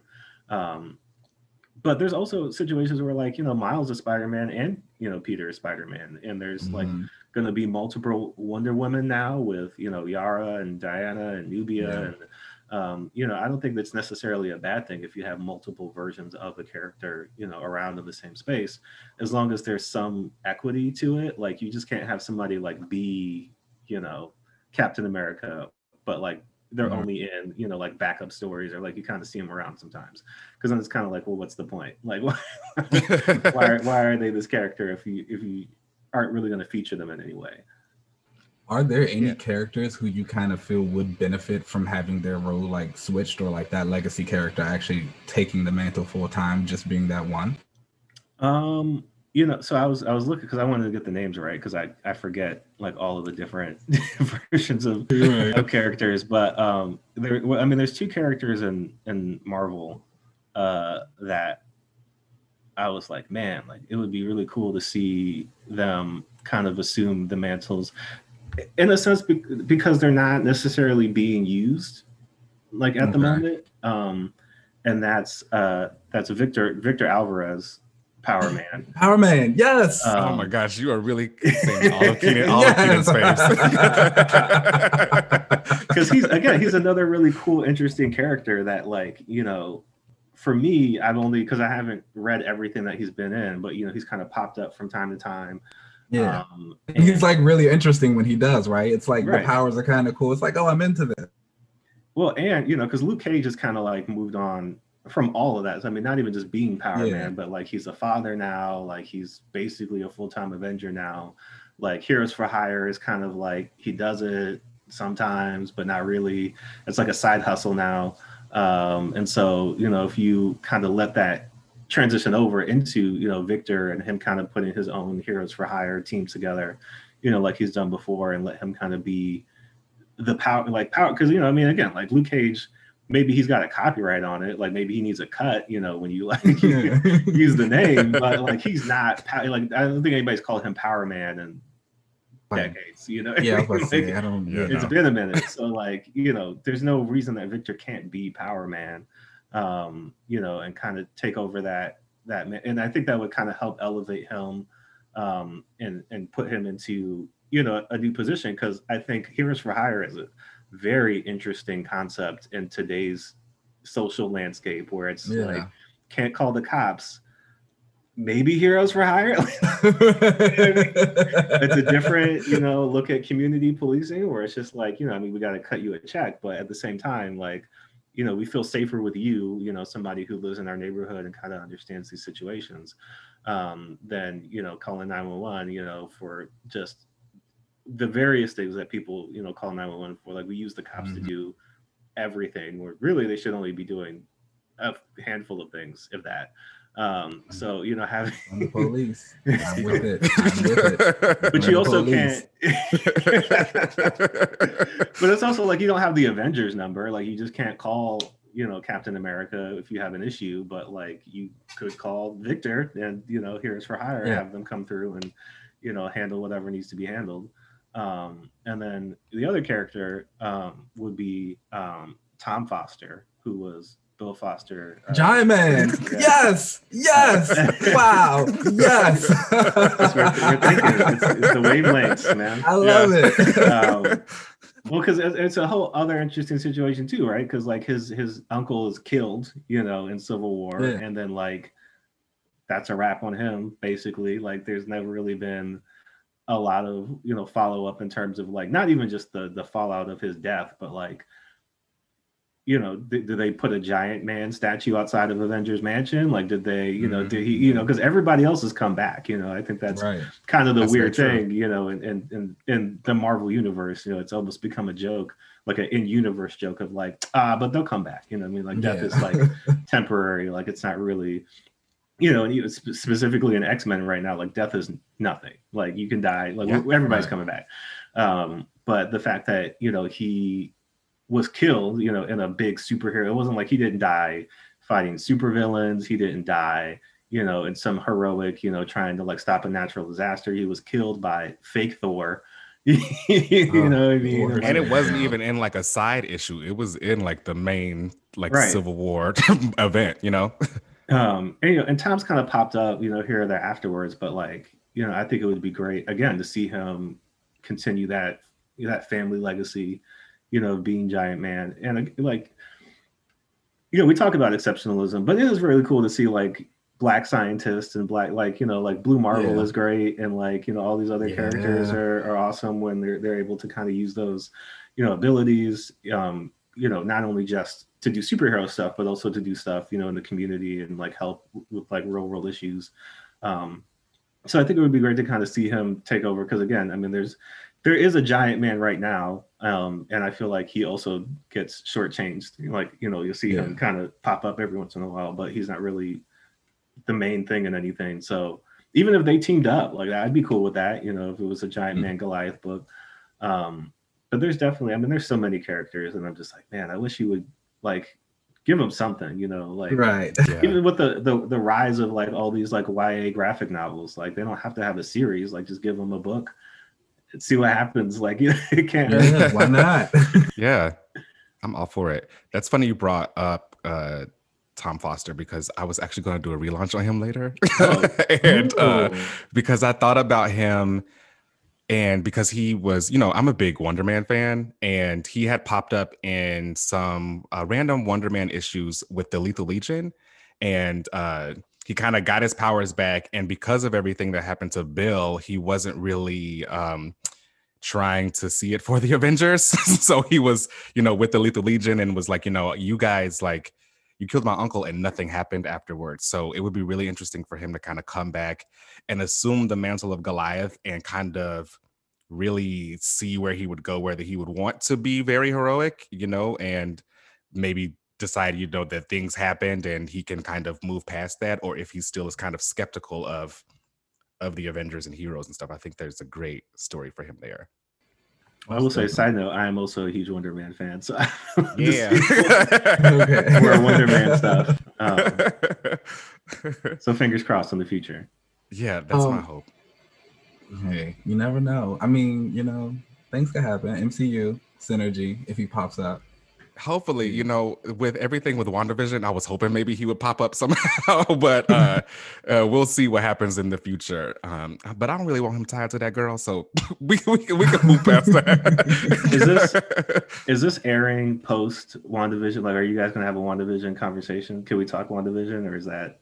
We sure, we can if you want yeah, to. We we're going to talk about it on the episode, so sure. Yeah. Oh, okay, okay, okay. So loved WandaVision. All of it was great. Like right. you know, the first eight episodes, like the ninth episode was gonna be tough no matter what, just because like you mm-hmm. can't do any of the things you did in the previous eight because you ran through all the generations of TV and like you know all the mystery and stuff.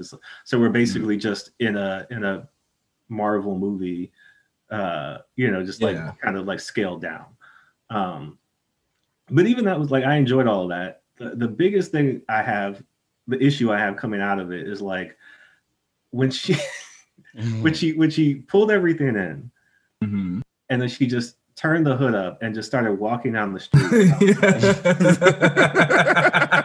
you're leaving right like you're walking out of town and then yeah. no she's walking into town like, oh because you're gonna go like turn yourself in right like you're gonna and then she was like okay so you know, let me just chop it up with Monica real quick. And then I'm out. And I was like, oh. She did. Like, she just flew.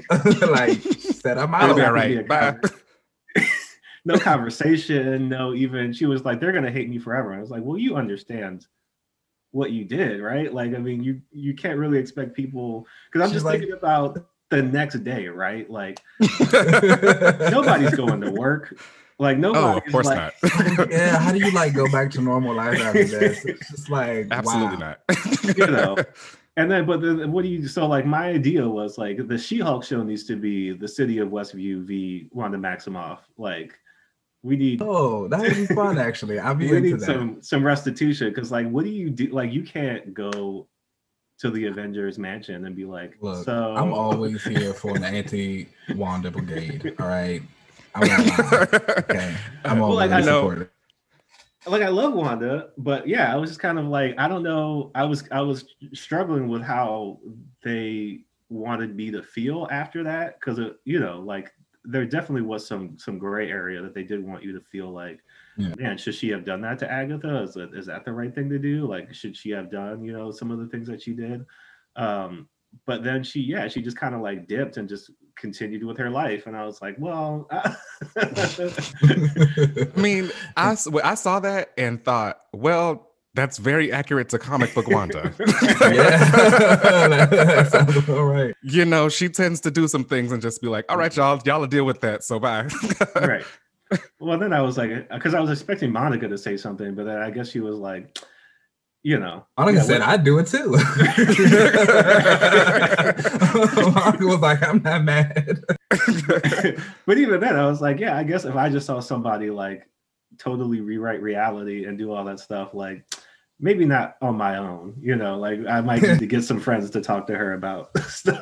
oh, yeah. I Later. wouldn't want to check her. You know, it- it- but it's fine because Wanda is another one. She's got her own little kind of, well, not sidekick, but legacy character in Wiccan. Mhm. and Wiccan's gonna come in and Mhm. he's gonna do what needs to be done. He is he is the one who should actually take the place of his predecessor. Mhm. Well, yeah, I say mean, so. I'm, I'm all in. I'm ready See? for. See? I'm ready for a Young Avengers. Uh, you know, whatever whatever the lineup is going to be. Like, I feel Yeah. like it's got to be Speed, um, Wiccan, probably uh, Cassie. Mhm. You know, definitely Kate. Yeah, yeah. Hailee is Kate's gonna be And I think nice. they I think they recast Cassie as like a more popular actress for Ant-Man 3. So Yeah. uh, I think they're definitely gearing up to bring her in. oh, and then America.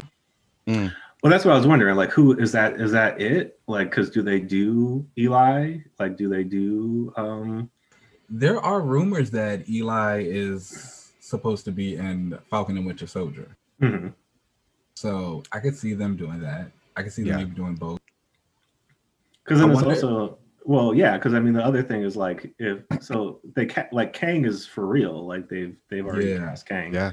Um, but are they gonna do like the whole like Iron Lad thing? Like, is he gonna be in there, or are they gonna do? Oh, Oh. I, is that too Oh. much for people? I was saying, yeah, there's a lot. There's a lot going on. Well, that's because, but like you mentioned America, and like they could definitely just throw America in there, or they could throw, Yeah. you know, Yeah. they could do a Kid Loki. Like, I mean, there's a lot of different directions that they could go if they wanted to do it. Um, but yeah, I'm just kind of because I mean, it's coming. Clearly, they're setting it up. They've introduced all of these characters, or will introduce some of these characters. Um, so you know, I'm just wondering because they're also going to have like Riri's coming. You know, yeah. they, they've got coming. they've got a, a lineup of the young heroes. So it's like, are Yeah. they going to do the young Avengers? Are they going to make them all young Avengers? Are we Right. actually going to branch off into the champions at some point in time Right. as well? It's um the door's open. It's so interesting how they're going to bring in all of those younger characters. And with us talking about sidekicks, I wonder how many of them will, you know, their story will be them trying to fill the roles of their, you know, heroes. Or I wonder how many actually will be written to kind of rise up and take on that mantle of those characters in in the MCU. So that'll be interesting how they let those characters evolve Mhm. um, with, along the lines of kind of the conversation we've been having today of like, you know, will they rise up to the challenge of being, you know, Captain America, or will they decide, you know, I can have my own lane and do something separate from whatever they were doing before? Uh, I do think that that's probably going to be a big Ms. Marvel uh, storyline for her in her show of, you know, I don't got to be the white girl. I can I can be who I want to be, and uh, I think that'll be really interesting to see a a sidekick character really take their own form and and and do their own thing instead of having to really fall within the shadow of their whoever they looked up to. Well, I think that's just an interesting thing, specifically with sidekicks, is that you know you have these characters who are either you know directly underneath, you know, like like Dick and Wally, who you know are, are training, like they're basically living with you know these characters, yeah. and like you know learning under them, and uh, you know like the aspirations are high, right? Like when they had the whole battle for the cowl thing. Like you would think, like, well, no brainer, like you know, Dick Grayson, Batman, right? You know, but then yeah. Obviously, you know, Jason and and, and Tim and like everybody else who were kind of like, well, wait a minute, like I I want to be Batman too. Like I want to I want to kind of assume assume the mantle. Um, but then when you know Dick finally got to be Batman, you know, it was interesting to see his his mindset of like, well, these are all the things that Bruce did that I didn't like you know and like this is i'm not going to do that you know like i kind of i i learned underneath him you know, kind of saw how he did things, but also like, you know, that that coming into your own. And you know dick has his own very unique situation where he like left and like became his own person and then came back. Um you know so and even with you know wally i i love a lot too and i think is great. Um, and he wasn't necessarily because you know Barry's a, a better person than Bruce Wayne.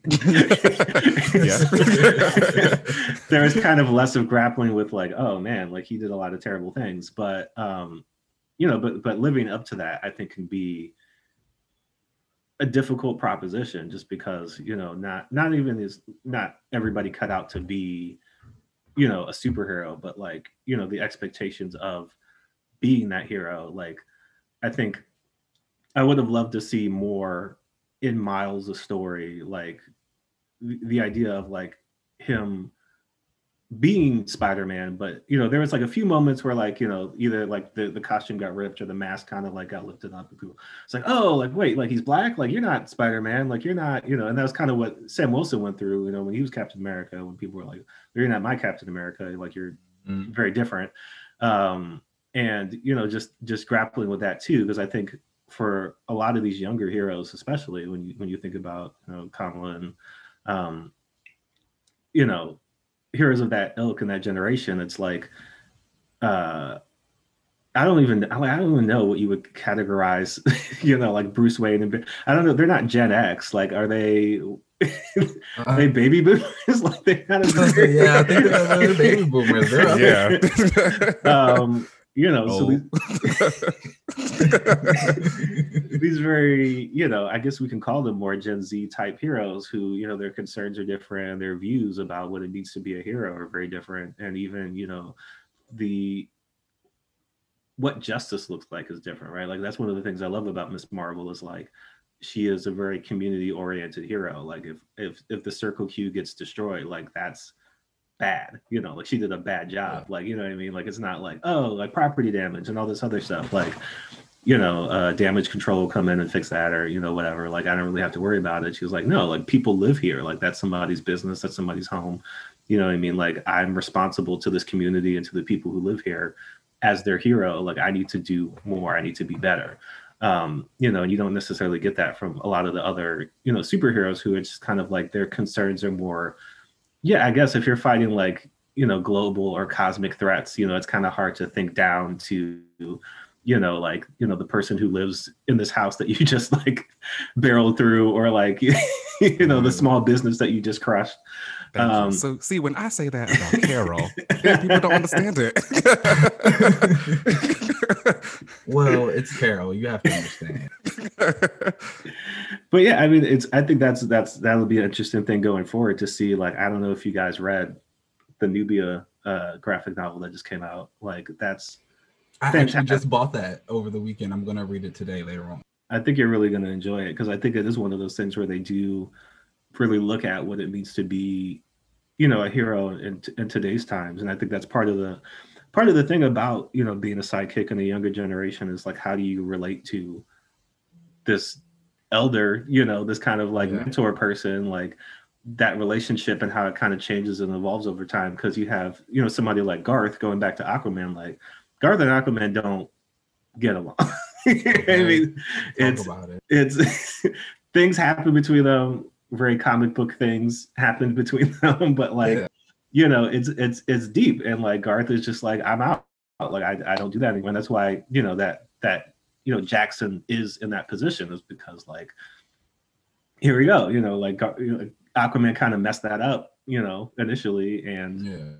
you know, it's it's also interesting because so many of these situations are like adults, kids, right? You know, and that power Mhm. dynamic between like, you know, an older person, you know, working with an, and mentoring a younger person. Um, not only just the, you know, do they get along, do they relate to each other, but also that like, you know, do, do you do you value them as you know an individual right? Like are you just are they mm-hmm. there to be an extension of you that you train and you send out to do you know your light work that you don't want to do or you know be on patrol when you want to take a nap mm-hmm. or whatever? Or are they their own you know autonomous person who like has thoughts and feelings that you take into account when they say i don't know about this like this seems like there's another way to do this or like i'm scared you know what i mean like i don't know I, you know, I want to, you know, and it's just kind of like, do do they feel like they have the ability to communicate with you in that way, or is it very much so like I'm in charge? You know, I'm the I'm the I'm the hero, but also I'm the adult in this situation. I'm telling you, stay back, or you know, go in, or like we're going to do this, um, because you see in some of those relationships, it is kind of like a power struggle that either you know like the the, the younger person kind of just like they just give in eventually. Or you know like garth and like you know dick where they're just like i'm out. Like i can't do this anymore. Like you know like this is not a, a, a true you know partnership. Like this is just kind of like you telling me what i can and can't do you know? And i'm grown now so you know like Yeah. that's, to be, that's be the thing. It'd be like, I'm grown now. It's like, uh, Jordan, Jordan, which which team team do you want? Do you want the Young Avengers? Do you want the Titans? Do you want the Hmm. Champions? Like, who is up there on your list? I Hmm, it's it's a tough question because I, I think all of them have their own you know individual uh you know pros and cons. Yeah. Um like I really well I think the thing about it too is like it's flexible, right? Because I mean we've Mhm. seen different like lineups and, and variations throughout. Um and you know like I love I love the Teen Titans and like you know specifically like classic lineup Teen Titans. Yeah. Um, you know, like I grew up watching the Teen Titan show, and then you know that got me into the comics and all that. Um, I love the Young Avengers, uh, classic lineup, and then you know the the Kieron Gillen lineup. I thought you know both were great. Um, Champions is great too. I might, I think I might go with Champions only Okay. because it seems like what I like about the Champions is specifically this latest run is kind of like the idea of them reanalyzing what it means to be you know a hero but also like what what are what are a hero's responsibilities because i think that's such an interesting concept and topic you know when it comes to you know because you know the, the backlash that people like oh so they're they're literal social justice warriors now and they're going to go out and solve all these problems and do all this stuff. But i think you know it really does come back to well like if you had the power right? Like if you had these abilities if you had you know the the literal power but also like the influence that these kids have. And when you think when you think about social media now and like the mm-hmm. amount of sway if you have x amount of million followers and you tell people like this is how i feel or you know this is what's going on like you have you can reach a large audience right? And um you know we've seen that kind of work for good and we've seen that kind of work for bad. Um and you know so what is what does that responsibility look like? Because i think a lot of these kids um you know looking at it from from a from a from a younger person's perspective like you know the feeling of like what is what is my place in this world and how can i affect the change that i want to see right? Because you know when you're 15 16 uh, and you're looking at the things going on around you and people are telling you oh like you're too young you're too young to vote. You know you're too young to you know really you know have a say and not even just the politics of your you know local like community but like you know the country that you live in and you know all these decisions are being made for you and you're looking around and you're saying like adults are screwing this up. Like this is like this is bad and like there's things that we need to do and there's different ways of doing things. Um but also you know the internal conflict of that as well because not all those kids are going to agree about what needs to be done and they're not going to agree about you know the way forward and you know they're all kind of growing and, and changing as people too uh, so I think it could be very interesting to have you know a group of young people who are uh, looking to handle because I, I- find that fascinating too, just like the the hierarchy, right, of like what superheroes deem to be like a priority, right? Like, okay, uh, you know, Lex Luthor is in town, you know, and he's he's got a giant robot and he's stomping through Metropolis, right? So like that's a problem. But also like there's a fire, you know, on the other side of town, like that's a problem. But also like, you know, there's a string of robberies going on, like that's a problem. But you know, like and it kind of goes all the way down. And I think a lot about um there's a Batman black and white issue from like a long time ago that basically the concept is you know batman is like fighting like the joker or the riddler and like you know it's drawn in a very like superhero you know action style. And then you know the next page is like batman's walking down the street by like the single mother and she's like you know i just got fired you know on some some bs and like you know my job is like you know they ran me out and i need to feed my kids. And like batman is drawn as kind of like a zombie like character kind of walking through and he's like can't do anything about that. But then like Riddler shows up and it's like, oh, back to action. You know, I'm going to punch this guy in the face and take care of this. You know, and the next panel is like, you know, Batman, I got arrested on some like trumped up weed charges and like I'm going to be in jail for like six years. Like this is messed up. And he's like, well, what can I do about that? um, but seeing, you know, characters like kind of not even just tackle again like the the very you know big socio political kind of things, but just like you know some of some of the just the day-to-day issues that kids go through you know i think could be it could be great to kind of you know focus in on that uh just because being the superhero is is a very difficult you know like job to man there's always specifically with kids it's like you know i got to take this test and i have to like do you know, have to be home at a certain time and like you know all these other things that you got to deal with but also like I'm a, I'm a super.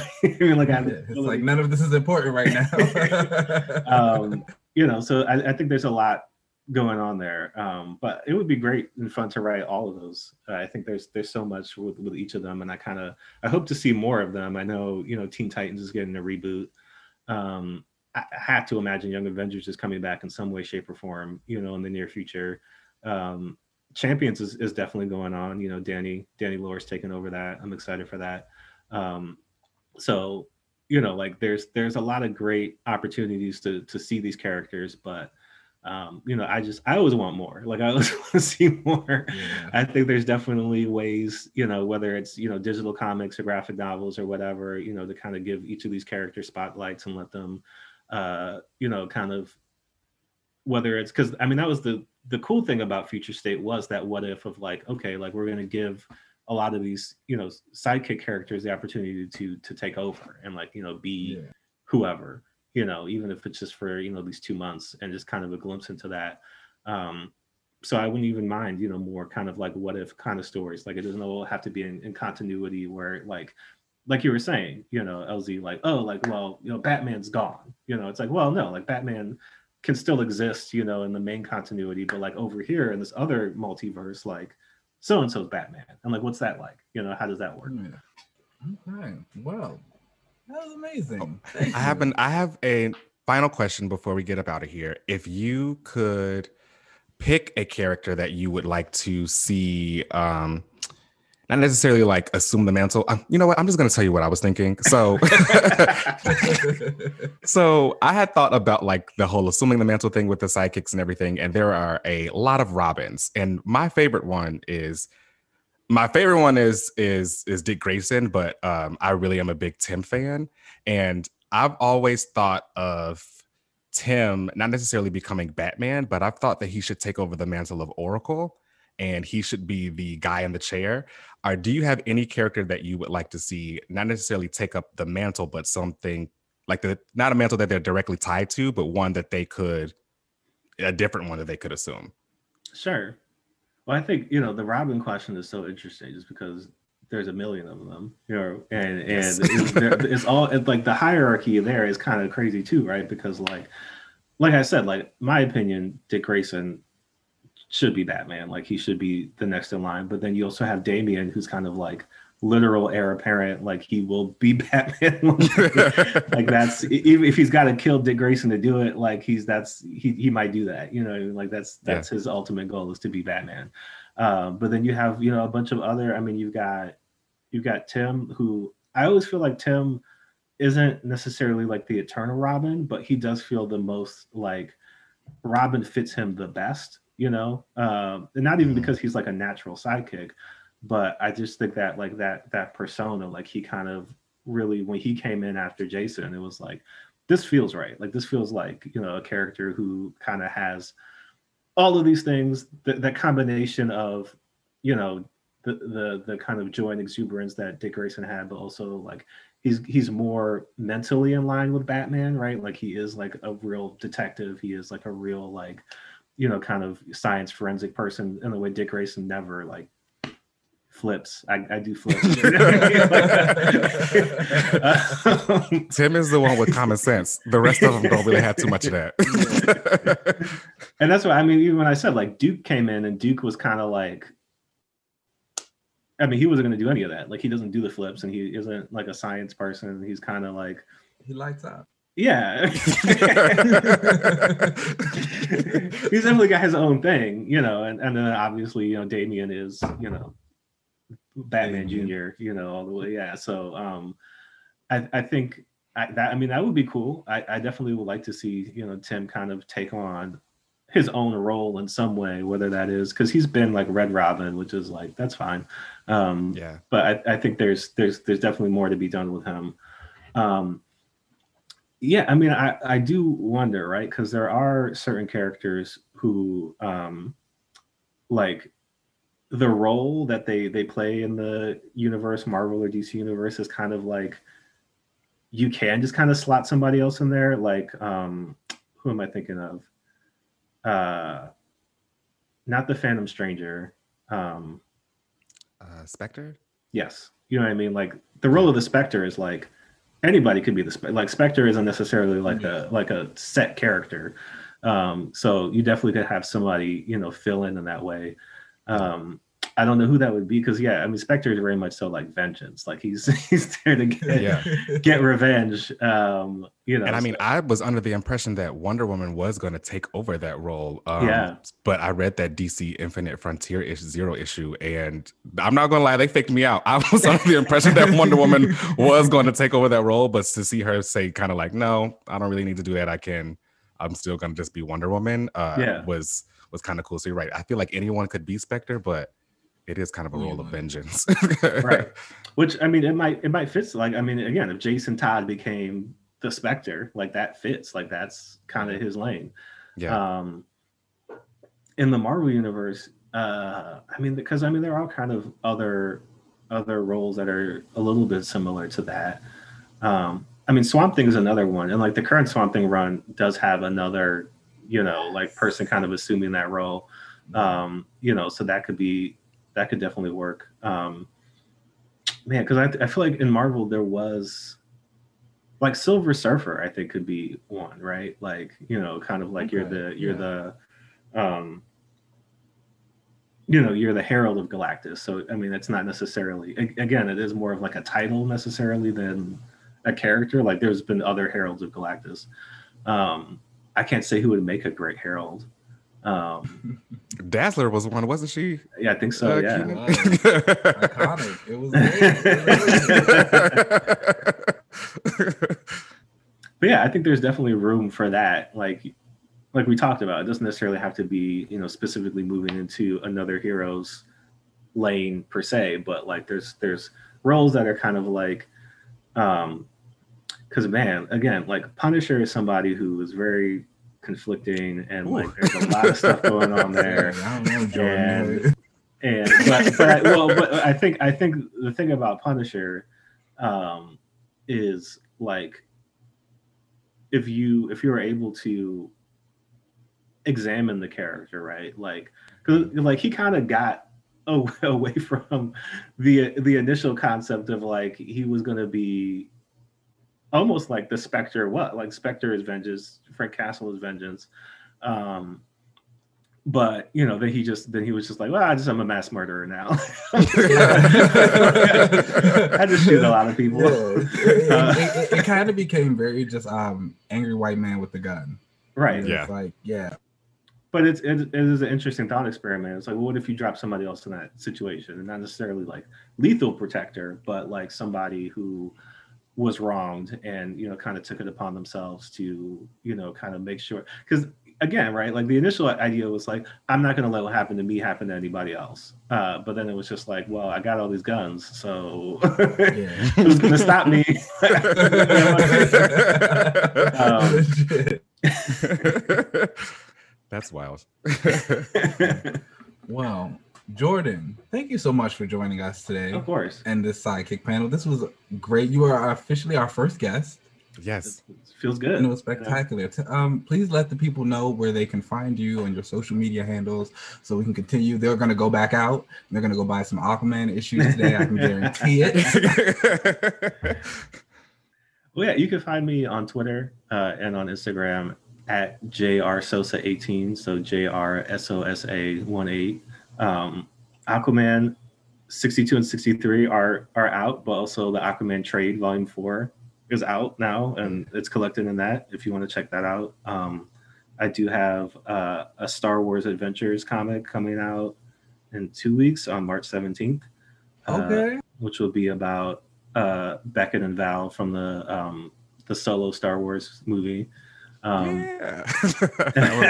he is a Star Wars fan. Yeah. Star Wars guy. well, check it out for sure. I hope I hope people enjoy it. It was a lot of fun. Like anytime you know I get the opportunity to work in these spaces where it's just like, man, like I grew up watching Star Wars. Like you know, like all of this stuff is like uh, such a such an ingrained part of, of me and my my personality. And like now I get to to give back to it and add to it. It's like a surreal, crazy experience. Um, uh, but yeah, those are the things that I have coming out in the near future, and then hopefully more things will be coming soon. I'm, gonna get, I'm gonna get you in a champions book. That's my that's my I mean, that's my promise you know, to you. i would I would love it. All right, guys. Thanks for that. We're gonna go ahead and take a break.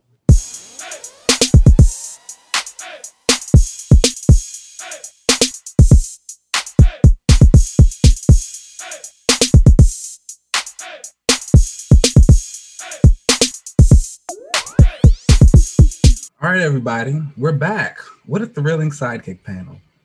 Yes. That. that. was so dope. Like, uh, wow. yeah, that was good. Um, like, I'm, I'm inspired right now a little bit. Yeah, that like, was awesome. I, I, I loved talking about all that stuff with Jordan. Really great. And, you know, Jordan brought it up a little bit too. So let's get right into it. We hit the season finale of WandaVision, or as I like to call it, Billy Vision.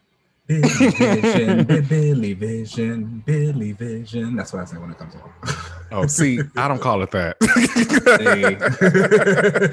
I ain't gonna go. I'm gonna go all the way there. But yes, um, season finale, series finale, as the episode was called, and I I liked it a lot. I thought there were some yeah. things that I that I didn't necessarily really like um, for the ending, but um, this particular episode I thought was fantastic. I know I saw some people who were like, "Oh, you know, it felt too like heavy on the superhero MCU yeah. kind of action or whatever." But honestly, that I well, I wanted that because you know, for me, I'm not the like y'all heard me before. I'm not the biggest Magic fan, so like when they start it's slinging, so strange because you like so many magical characters. You would think so, right? Like who? you like magic. Oh yeah, I do like magic. I do like magic. That's fair. Um, yeah, but like when they started slinging like bolts and energy shit at each other, I was living for that. so that looked really good. It looked really yeah. good. I was like, yeah, this is hot. This is hot. Yeah, I was, and then, like, I was liking that a lot.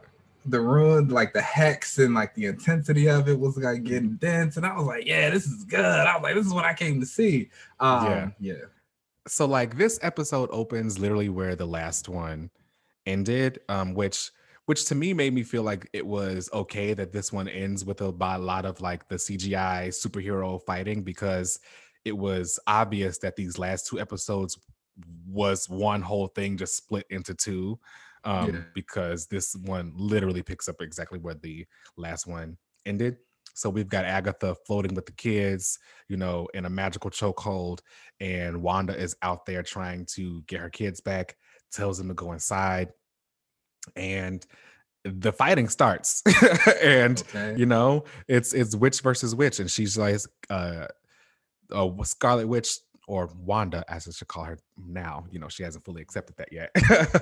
um, she throws a little chaos bolt at her, and we see Agatha absorb it. And then she tells her, you know, I can absorb magic like that's it's kind of my thing really it's i could absorb it from people who are undeserving is what she says now who is she to be the designer of that i think that's okay. up to her she she's the one who made herself that but uh she says that she was there to just absorb the chaos energy and basically she just wants the power for herself um and she thinks uh wanda can't control it and can't really do anything with it so they start fighting and she tells her you know if you just give me your powers and you can keep all this bullshit that you created in Westview.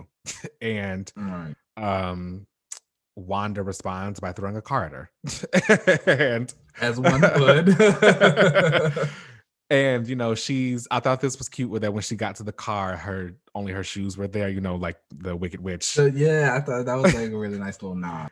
That was a cute little touch. And she sees in the reflection that this white thing is just uh, floated in and she turns around and it's uh, the white vision who we saw at the reveal in the post-credit scene last episode so she walks up to him and she is thinking that like vision is back now but um he starts to smush her head and he is like no uh i thought you were powerful and it's it's really was a frightening scene like um, okay, so like I was just about to say, like I think like the whole head crushing thing, I think that is like really terrifying when people actually do that in movies and stuff like that. Because what like what an awful way to die, like someone like crushing your head and like it's like oh my gosh.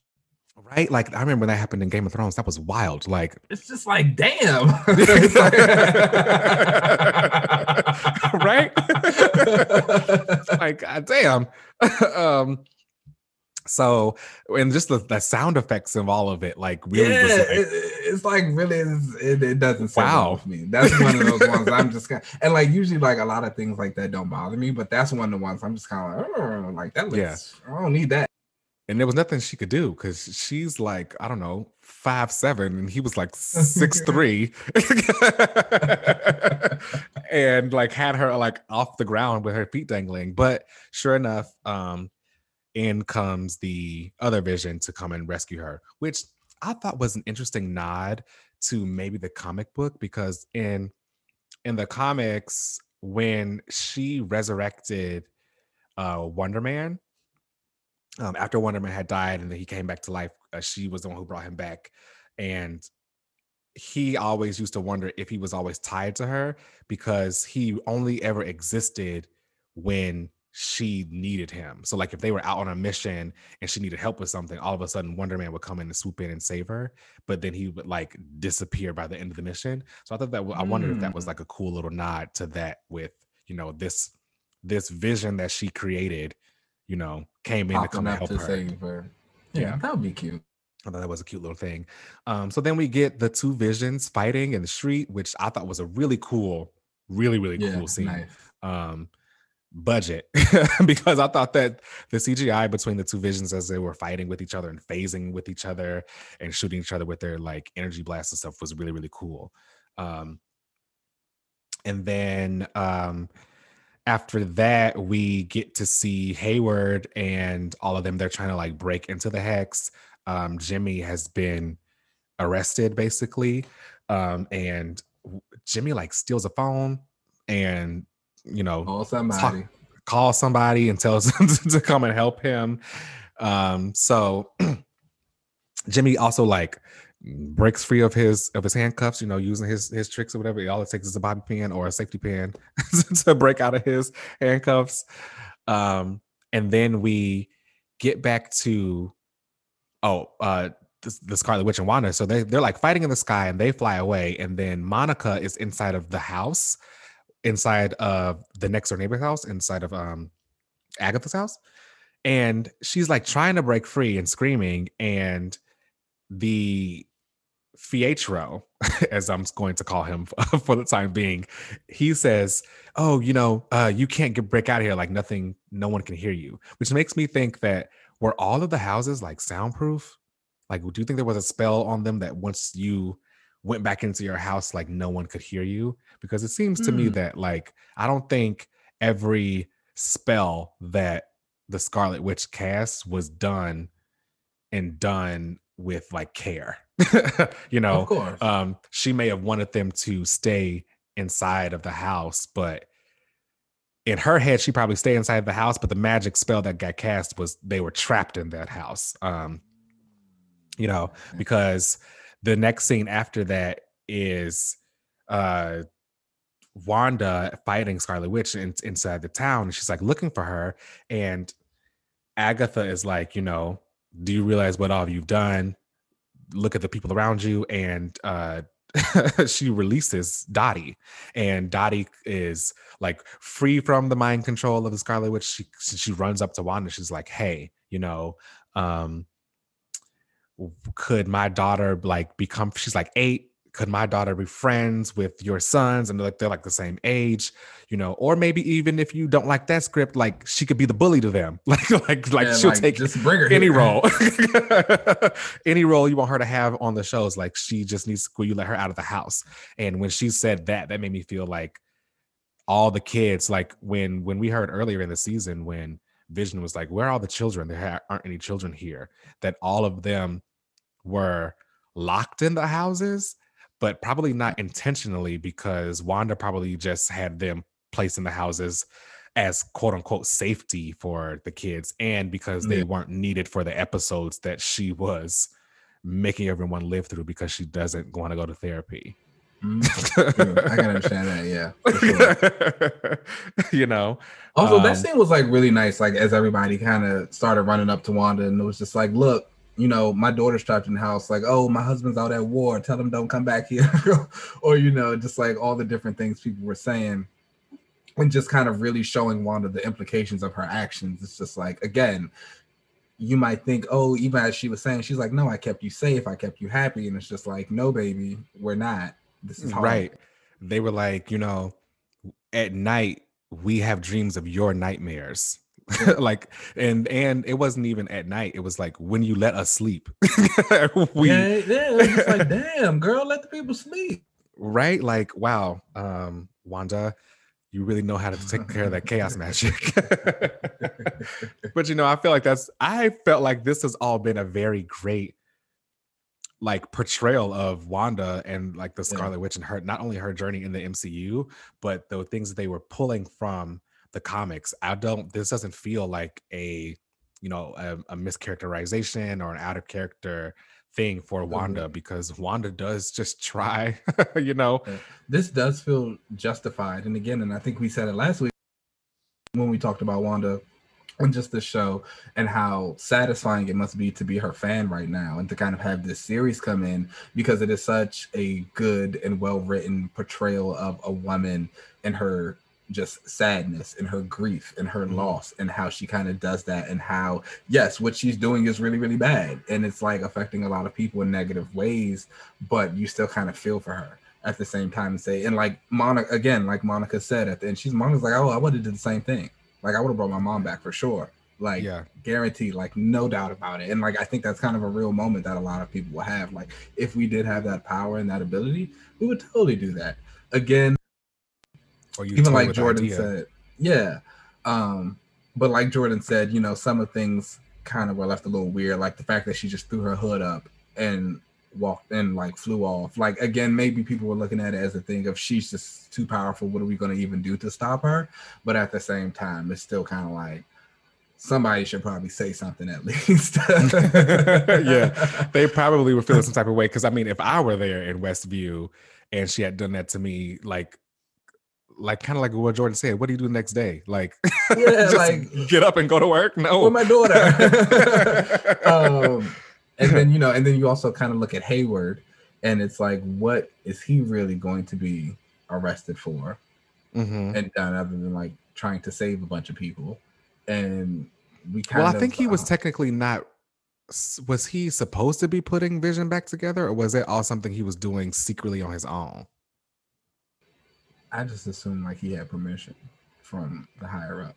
The higher ups at the government or whatever. I don't know. I they it really depends on if he had permission to do all of that and with I don't know the way that he was going about things in Westview is because I remember they said they like, oh, you were able to track Vision inside the hex, but you weren't even telling anybody. So I don't know what other also, kind of shady how was he able he was to doing. track Vision inside the hex if it was a vision she created? So from what I was trying, because I was also trying to make sense of that. Mm. And my thought behind it was she really did create like another vision. Yeah. See, this is with magic. You know, you could do whatever you want to do. That's true. and she's powerful enough to do it. So I just was now just accept the fact that she just created another vision. I and... mean, I was fine with that. But it was it was just kind of like, how was he tracking it? I don't yeah, know. I, I don't know. I guess it, well, uh, she said they were tracking vibranium decay. You can track. Uh, uh okay, yeah, that decay of any kind of element. So I figured they were just tracking that. Um, how did you feel about kind of the ending as she's like bringing the hex back in and reverting everything back, and we see the loss of kind. Of, we kind of see her saying goodbye to the kids and to Vision, and kind of like coming to terms with all her sadness. So you know, I was watching this with um my best friend we like because of like the lockdown and stuff here we kind of started our own like kind of quarantine with each other a little bubble yeah. and we have like marvel fridays and we watch the show together so um while we were watching it beforehand he was like you know if this were me i wouldn't be surprised if she didn't let the hex down because she was okay. that like wanting to be with her family and it was interesting to see that's exactly what she did. you know, yeah. she started to release it because she felt bad for the people, which that also was a, a, really interesting scene because everyone is circling around her and telling her how they've how they've been affected by her and they're all being so loud and to get them to shut up she like choked them all out yeah. you know yeah. um so I think she really needs to get a handle on this chaos magic before it takes over her. And um, so yeah, she started to let the hex down because she felt that bad for the people. But once she started to see her kids uh, fade away and you know her man fade away as well, that was just too much. So she put the hex back. So I thought that was actually interesting because it felt more authentic. It didn't yeah. feel like she. It didn't feel like there was going to be this big heroic moment right then and there. She was going to be sad and you know, cry it all out. And then that was when she's going to transform into the Scarlet Witch. It felt more real that she couldn't yeah. really give them up yet, you know. I can agree with that. And then, oh, how did you feel? So when she finally comes into the spot of like accepting herself as the Scarlet Witch and that outfit shows up, how do you feel about the new outfit? I okay. I'm as as much as I give her. She's you know, hot. She's a hot girl. She's a hot as, girl she's a hot girl. As much as I give Scarlet Witch and Wanda, like, um, the outfit was giving. um, I don't like the wig. Again, an MCU wig has failed me, and I am. You not... know, which is crazy because the wigs on this season have all been really great. Like, yeah. I thought that wig with that she wore when she was stomping through Sword, going to go get Vision's body. That I like that one. that has some bounce to it, and um, but yeah, the last the last wig that she had on, I don't think I liked the color. Um Maybe and I'm fine with it being I'm fine with the curls and it being teased out, but like I don't think I'm I, I like a wonderful curl. Wanda. Yeah. I do like wonderful curls. It might be the color that's taking me out. Um, but the suit was like, I will admit, I felt like her hood did not fit with the rest of the outfit though. That's funny because I actually liked the hooded costume, and you know I normally don't. so, and I, I like the hood. It just felt like two different costumes. It felt like I guess for like the way it was kind of like raggedy. Maybe I gotta look at it again. It was a yeah. little raggedy though, and I felt like the outfit was very like sleek and clean, and so it was just like a weird mix. Yeah. So um, while she's up there fighting Agatha and shooting off all of this chaos magic and chaos energy, and Agatha's absorbing it little did we all know that she had been casting um runes. and you know, she's learning quickly, which has been interesting that they actually kind of showed that through the the series. Um earlier in the first beginning of their fight, she saw Agatha like teleport herself away and mm-hmm. later on while she's fighting Agatha, she teleports herself away.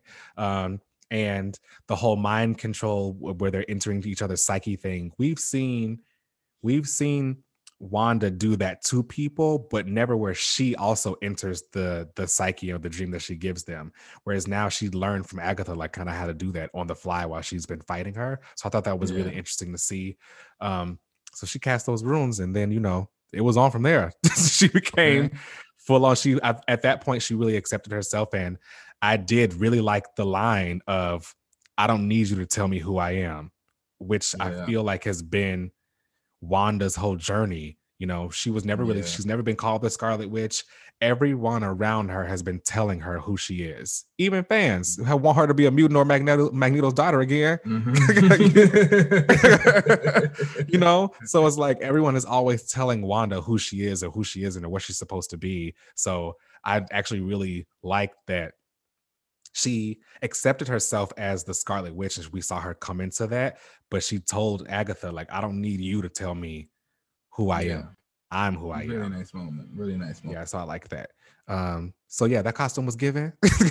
and then, you know, uh, then we get this really, really touching ending where she um, is having this conversation with Vision, and he says, "You know, uh, I know that you're going to fix everything and put everything back, and but it won't be a happy ending for us." And she's like, "You know, no, not for us." So they all go back to the home, and she tucks the kids in at night, and they're getting ready to go to sleep. And I thought the the line that she had afterwards, as she was leaving the room and telling them how much she loved them and how proud of them they were, she says, "Thank you for choosing me to be your mom." which I thought was a very touching line because uh, regardless of uh, blood relation to something, you know, uh, you can have this this motherly relationship, and she is like, you know, you didn't have to stay here for me to be your mom or whatever. You could have ran away or anything yeah. like that. And I thank you for letting me fill that role for y'all. So I thought that that was really really touching, especially considering it seems like that's all she's ever really wanted was a family and to be a mother and yeah um, she wants to have the life that she she wants to have that life that she was kind of denied you know losing yeah. her parents and like her childhood you could tell family is a very big point for wanda and this was her time to have it and so to know that it was kind of like finally leaving it was like oh dang yeah um so i thought that that was all really touching and then we get the final hello is what I guess they're going to call it. It wasn't a goodbye; it was a hello um, between Wanda and Vision, and he asks her flat out, you know, uh, before the hex comes down completely, and all of this is completely back to what it was before. What am I? And he says, you know, uh, she, I'm sorry, uh, Wanda says you are a piece of the mind stone that lives in me because you know she did have her powers amplified by that mind stone um, but you are um, my grief and my sadness but you are more than anything my love and i thought that that was really really touching you know lots of nice like moments Ooh, throughout this yeah. series just really heartfelt pulling at the heartstrings and again the acting is on point oh yeah so they sell yeah. every single one and like you feel it and it hits home in those regards they better get awards for all of this because I feel like they they knocked it out of the park. Um, especially um, Elizabeth Olsen and Paul Bettany. Uh, I thought that they were fantastic yeah. throughout this entire series. Um, so then the hex all comes down and she walks out of out of her a plot out of Chateau Cheray and gets Chateau Cheray. and then she uh, gets onto the town and the whole townspeople are, are Westview is just like, uh, so what do we do now? Because we don't like you. what we do tomorrow? they all had a look on their face like, I think it's time to burn the witch. Um, and she basically has a cute little conversation with Monica, like, you know, I'm sorry for everything that I did. And Monica's like, you know, they will never understand how much you actually ended up gave up for all of this or whatever, even though you're the cause of all of this too. um, and Monica says that line like you were talking about, where she says, uh, you know, if given the power, I would have definitely resurrected my mom. Like I know I would. And uh Wanda flies off and she leaves. And she goes. She leaves and goes. Lake. Child, let's let's never bring that up.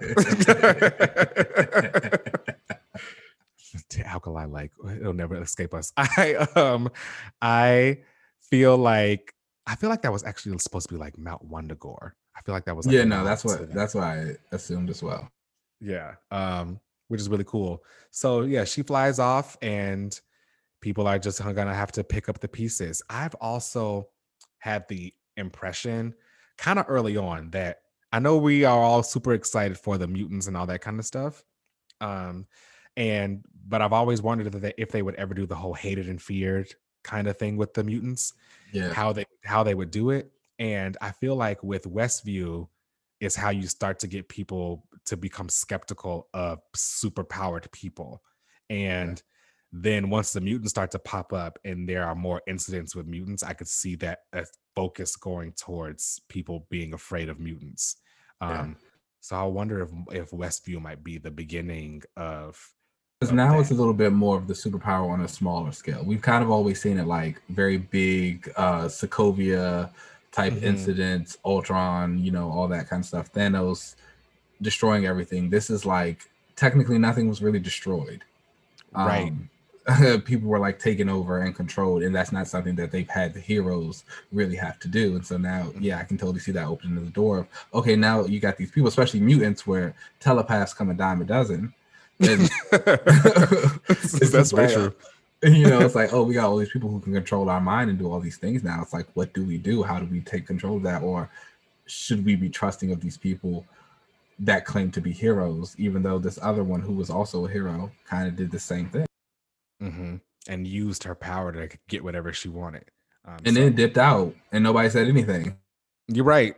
I mean, at this point, though, you can't really stop her. She, they brought up the the the Darkhold, which I'm not a magic girl, so I didn't know what that was. I had to Google it. I didn't know that that was like this thing in the Marvel universe that has like all of the knowledge of. You know, magic. it's been interesting. Um, the Darkhold was used a lot in Agents of Shield as well. Oh, really? Yeah, I didn't stick like, with that had, enough to know.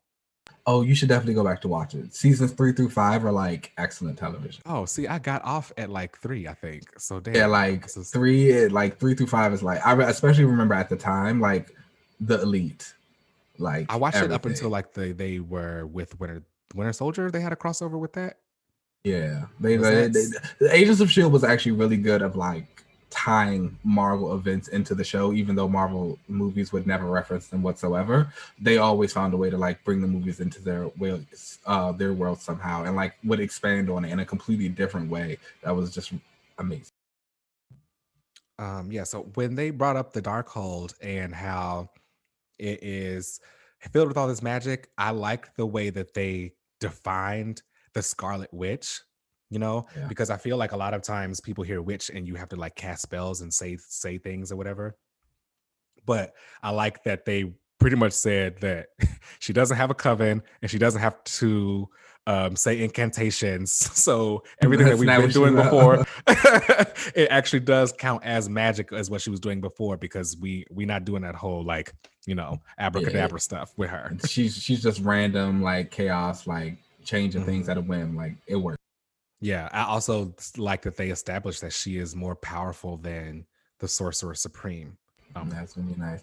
Speaking of Sorcerer Supreme and that wonderful little post-credit scene we have of Wanda sitting at, you know, Alkali Lake, and we see Scarlet Witch spirit magic vibe going through Astral the Darkhold, and what do we hear? I know.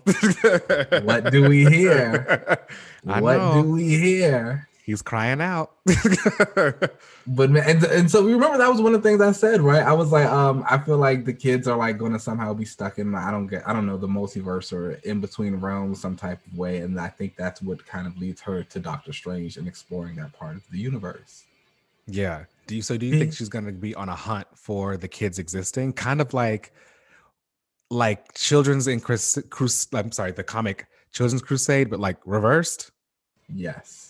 You know what I mean? Like instead of where the, they were looking for is her, she's gonna be looking for them. She's definitely gonna be looking for them. Um, I don't know. I don't know how they'll do it. Like maybe, of course, we'll probably start to get like some older versions of them, or like we'll see right. them older, but like again, they're not her kids, kind of like how they've done it in the comic universe. But Billy Vision, Billy Vision, he's coming. he's coming. He's coming. What's uh, you know what's wild is if if they had never pushed anything back, we would be getting Doctor Strange 2 in May. Yeah. Um, So That we would have been like getting that getting that follow up already. But I think they pushed it back now to I think November or something like that. I think it's coming in. I just need them to hurry up and like maybe get on the streaming train a little bit, like Yeah. something. Yeah. this it's, it's, is some great getting- content. It's getting ridiculous. I do I do really appreciate how this WandaVision as a whole really felt like very comic book to me because Yeah, the- absolutely. with with the weekly release it felt very comic book and Everyone was excited. Everyone was talking about it. You had to avoid spoilers. It was it was like it kind of felt like how you used to watch TV. Also, yeah yeah you know, Yeah. pre-binging and all that good stuff. Which of course we love a good binge, but it's like there's something about the excitement of the collective together watching Yeah. and like enjoying. And I liked being able to just stream it whenever um afterwards um and rewatching it and having my own theories you know. I was never one that believed that that boy was Peter from the Fox universe um which it's He interesting that they thank God.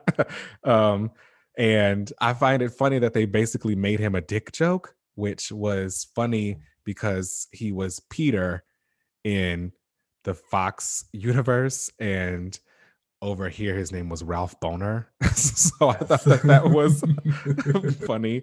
Um, I do not think that he is from someplace else. I think that he got his powers from that necklace that uh, Agatha gave him to have him being Mhm. controlled. Because I don't remember Quicksilver ever having super strength where he could just flick somebody and um, push Oh, them up yeah, against the he- wall.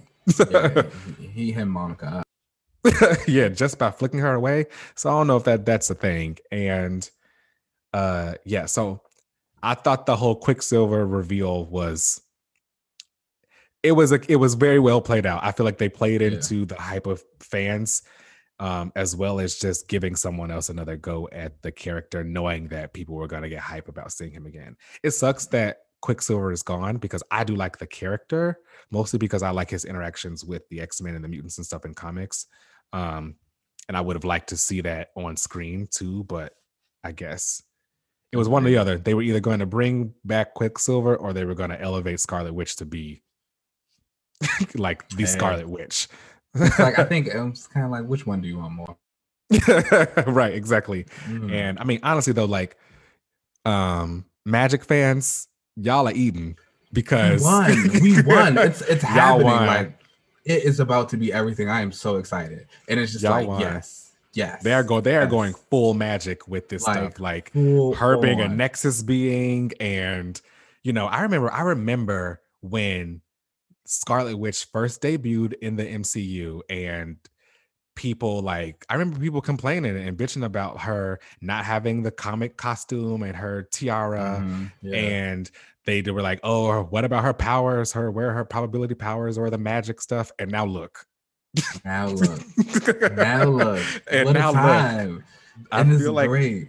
uh the MCU really does at least for the most part in my opinion try to hold true to the core of the character um and and their powers and what they can do and their abilities and stuff um you know outside of a few i think the hulk kind of gets gets the shaft there but i think mostly that's i think that's only legal stuff if they had the full rights to the hulk they would give him more stuff i think but I think he's kind of finding the role he has.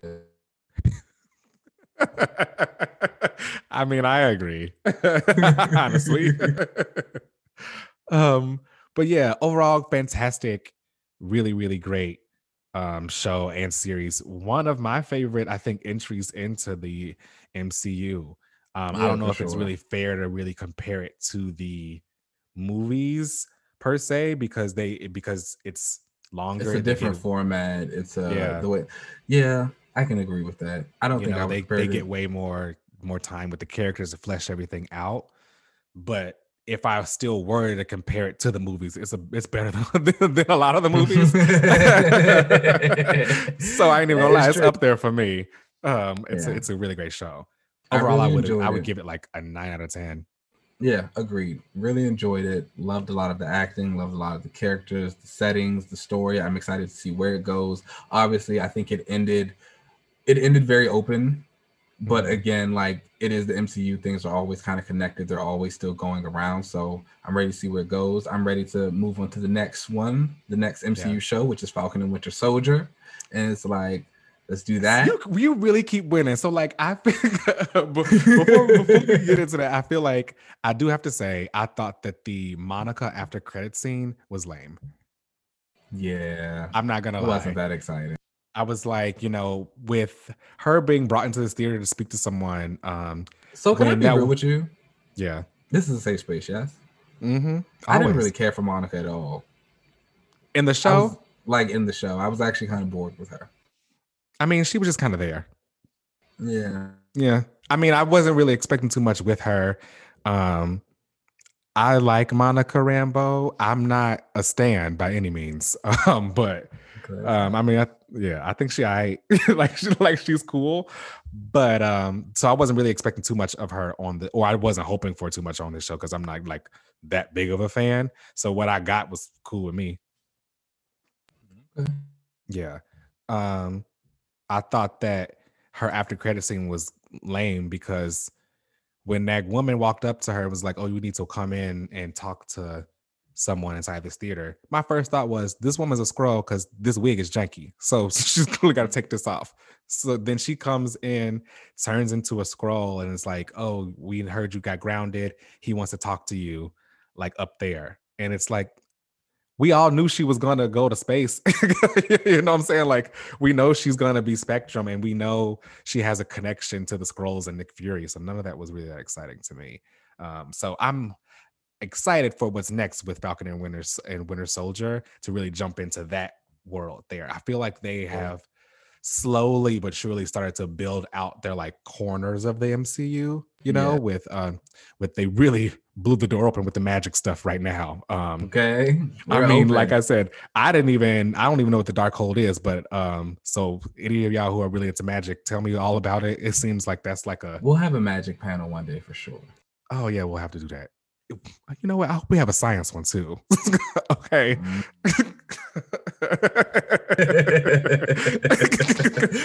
mm.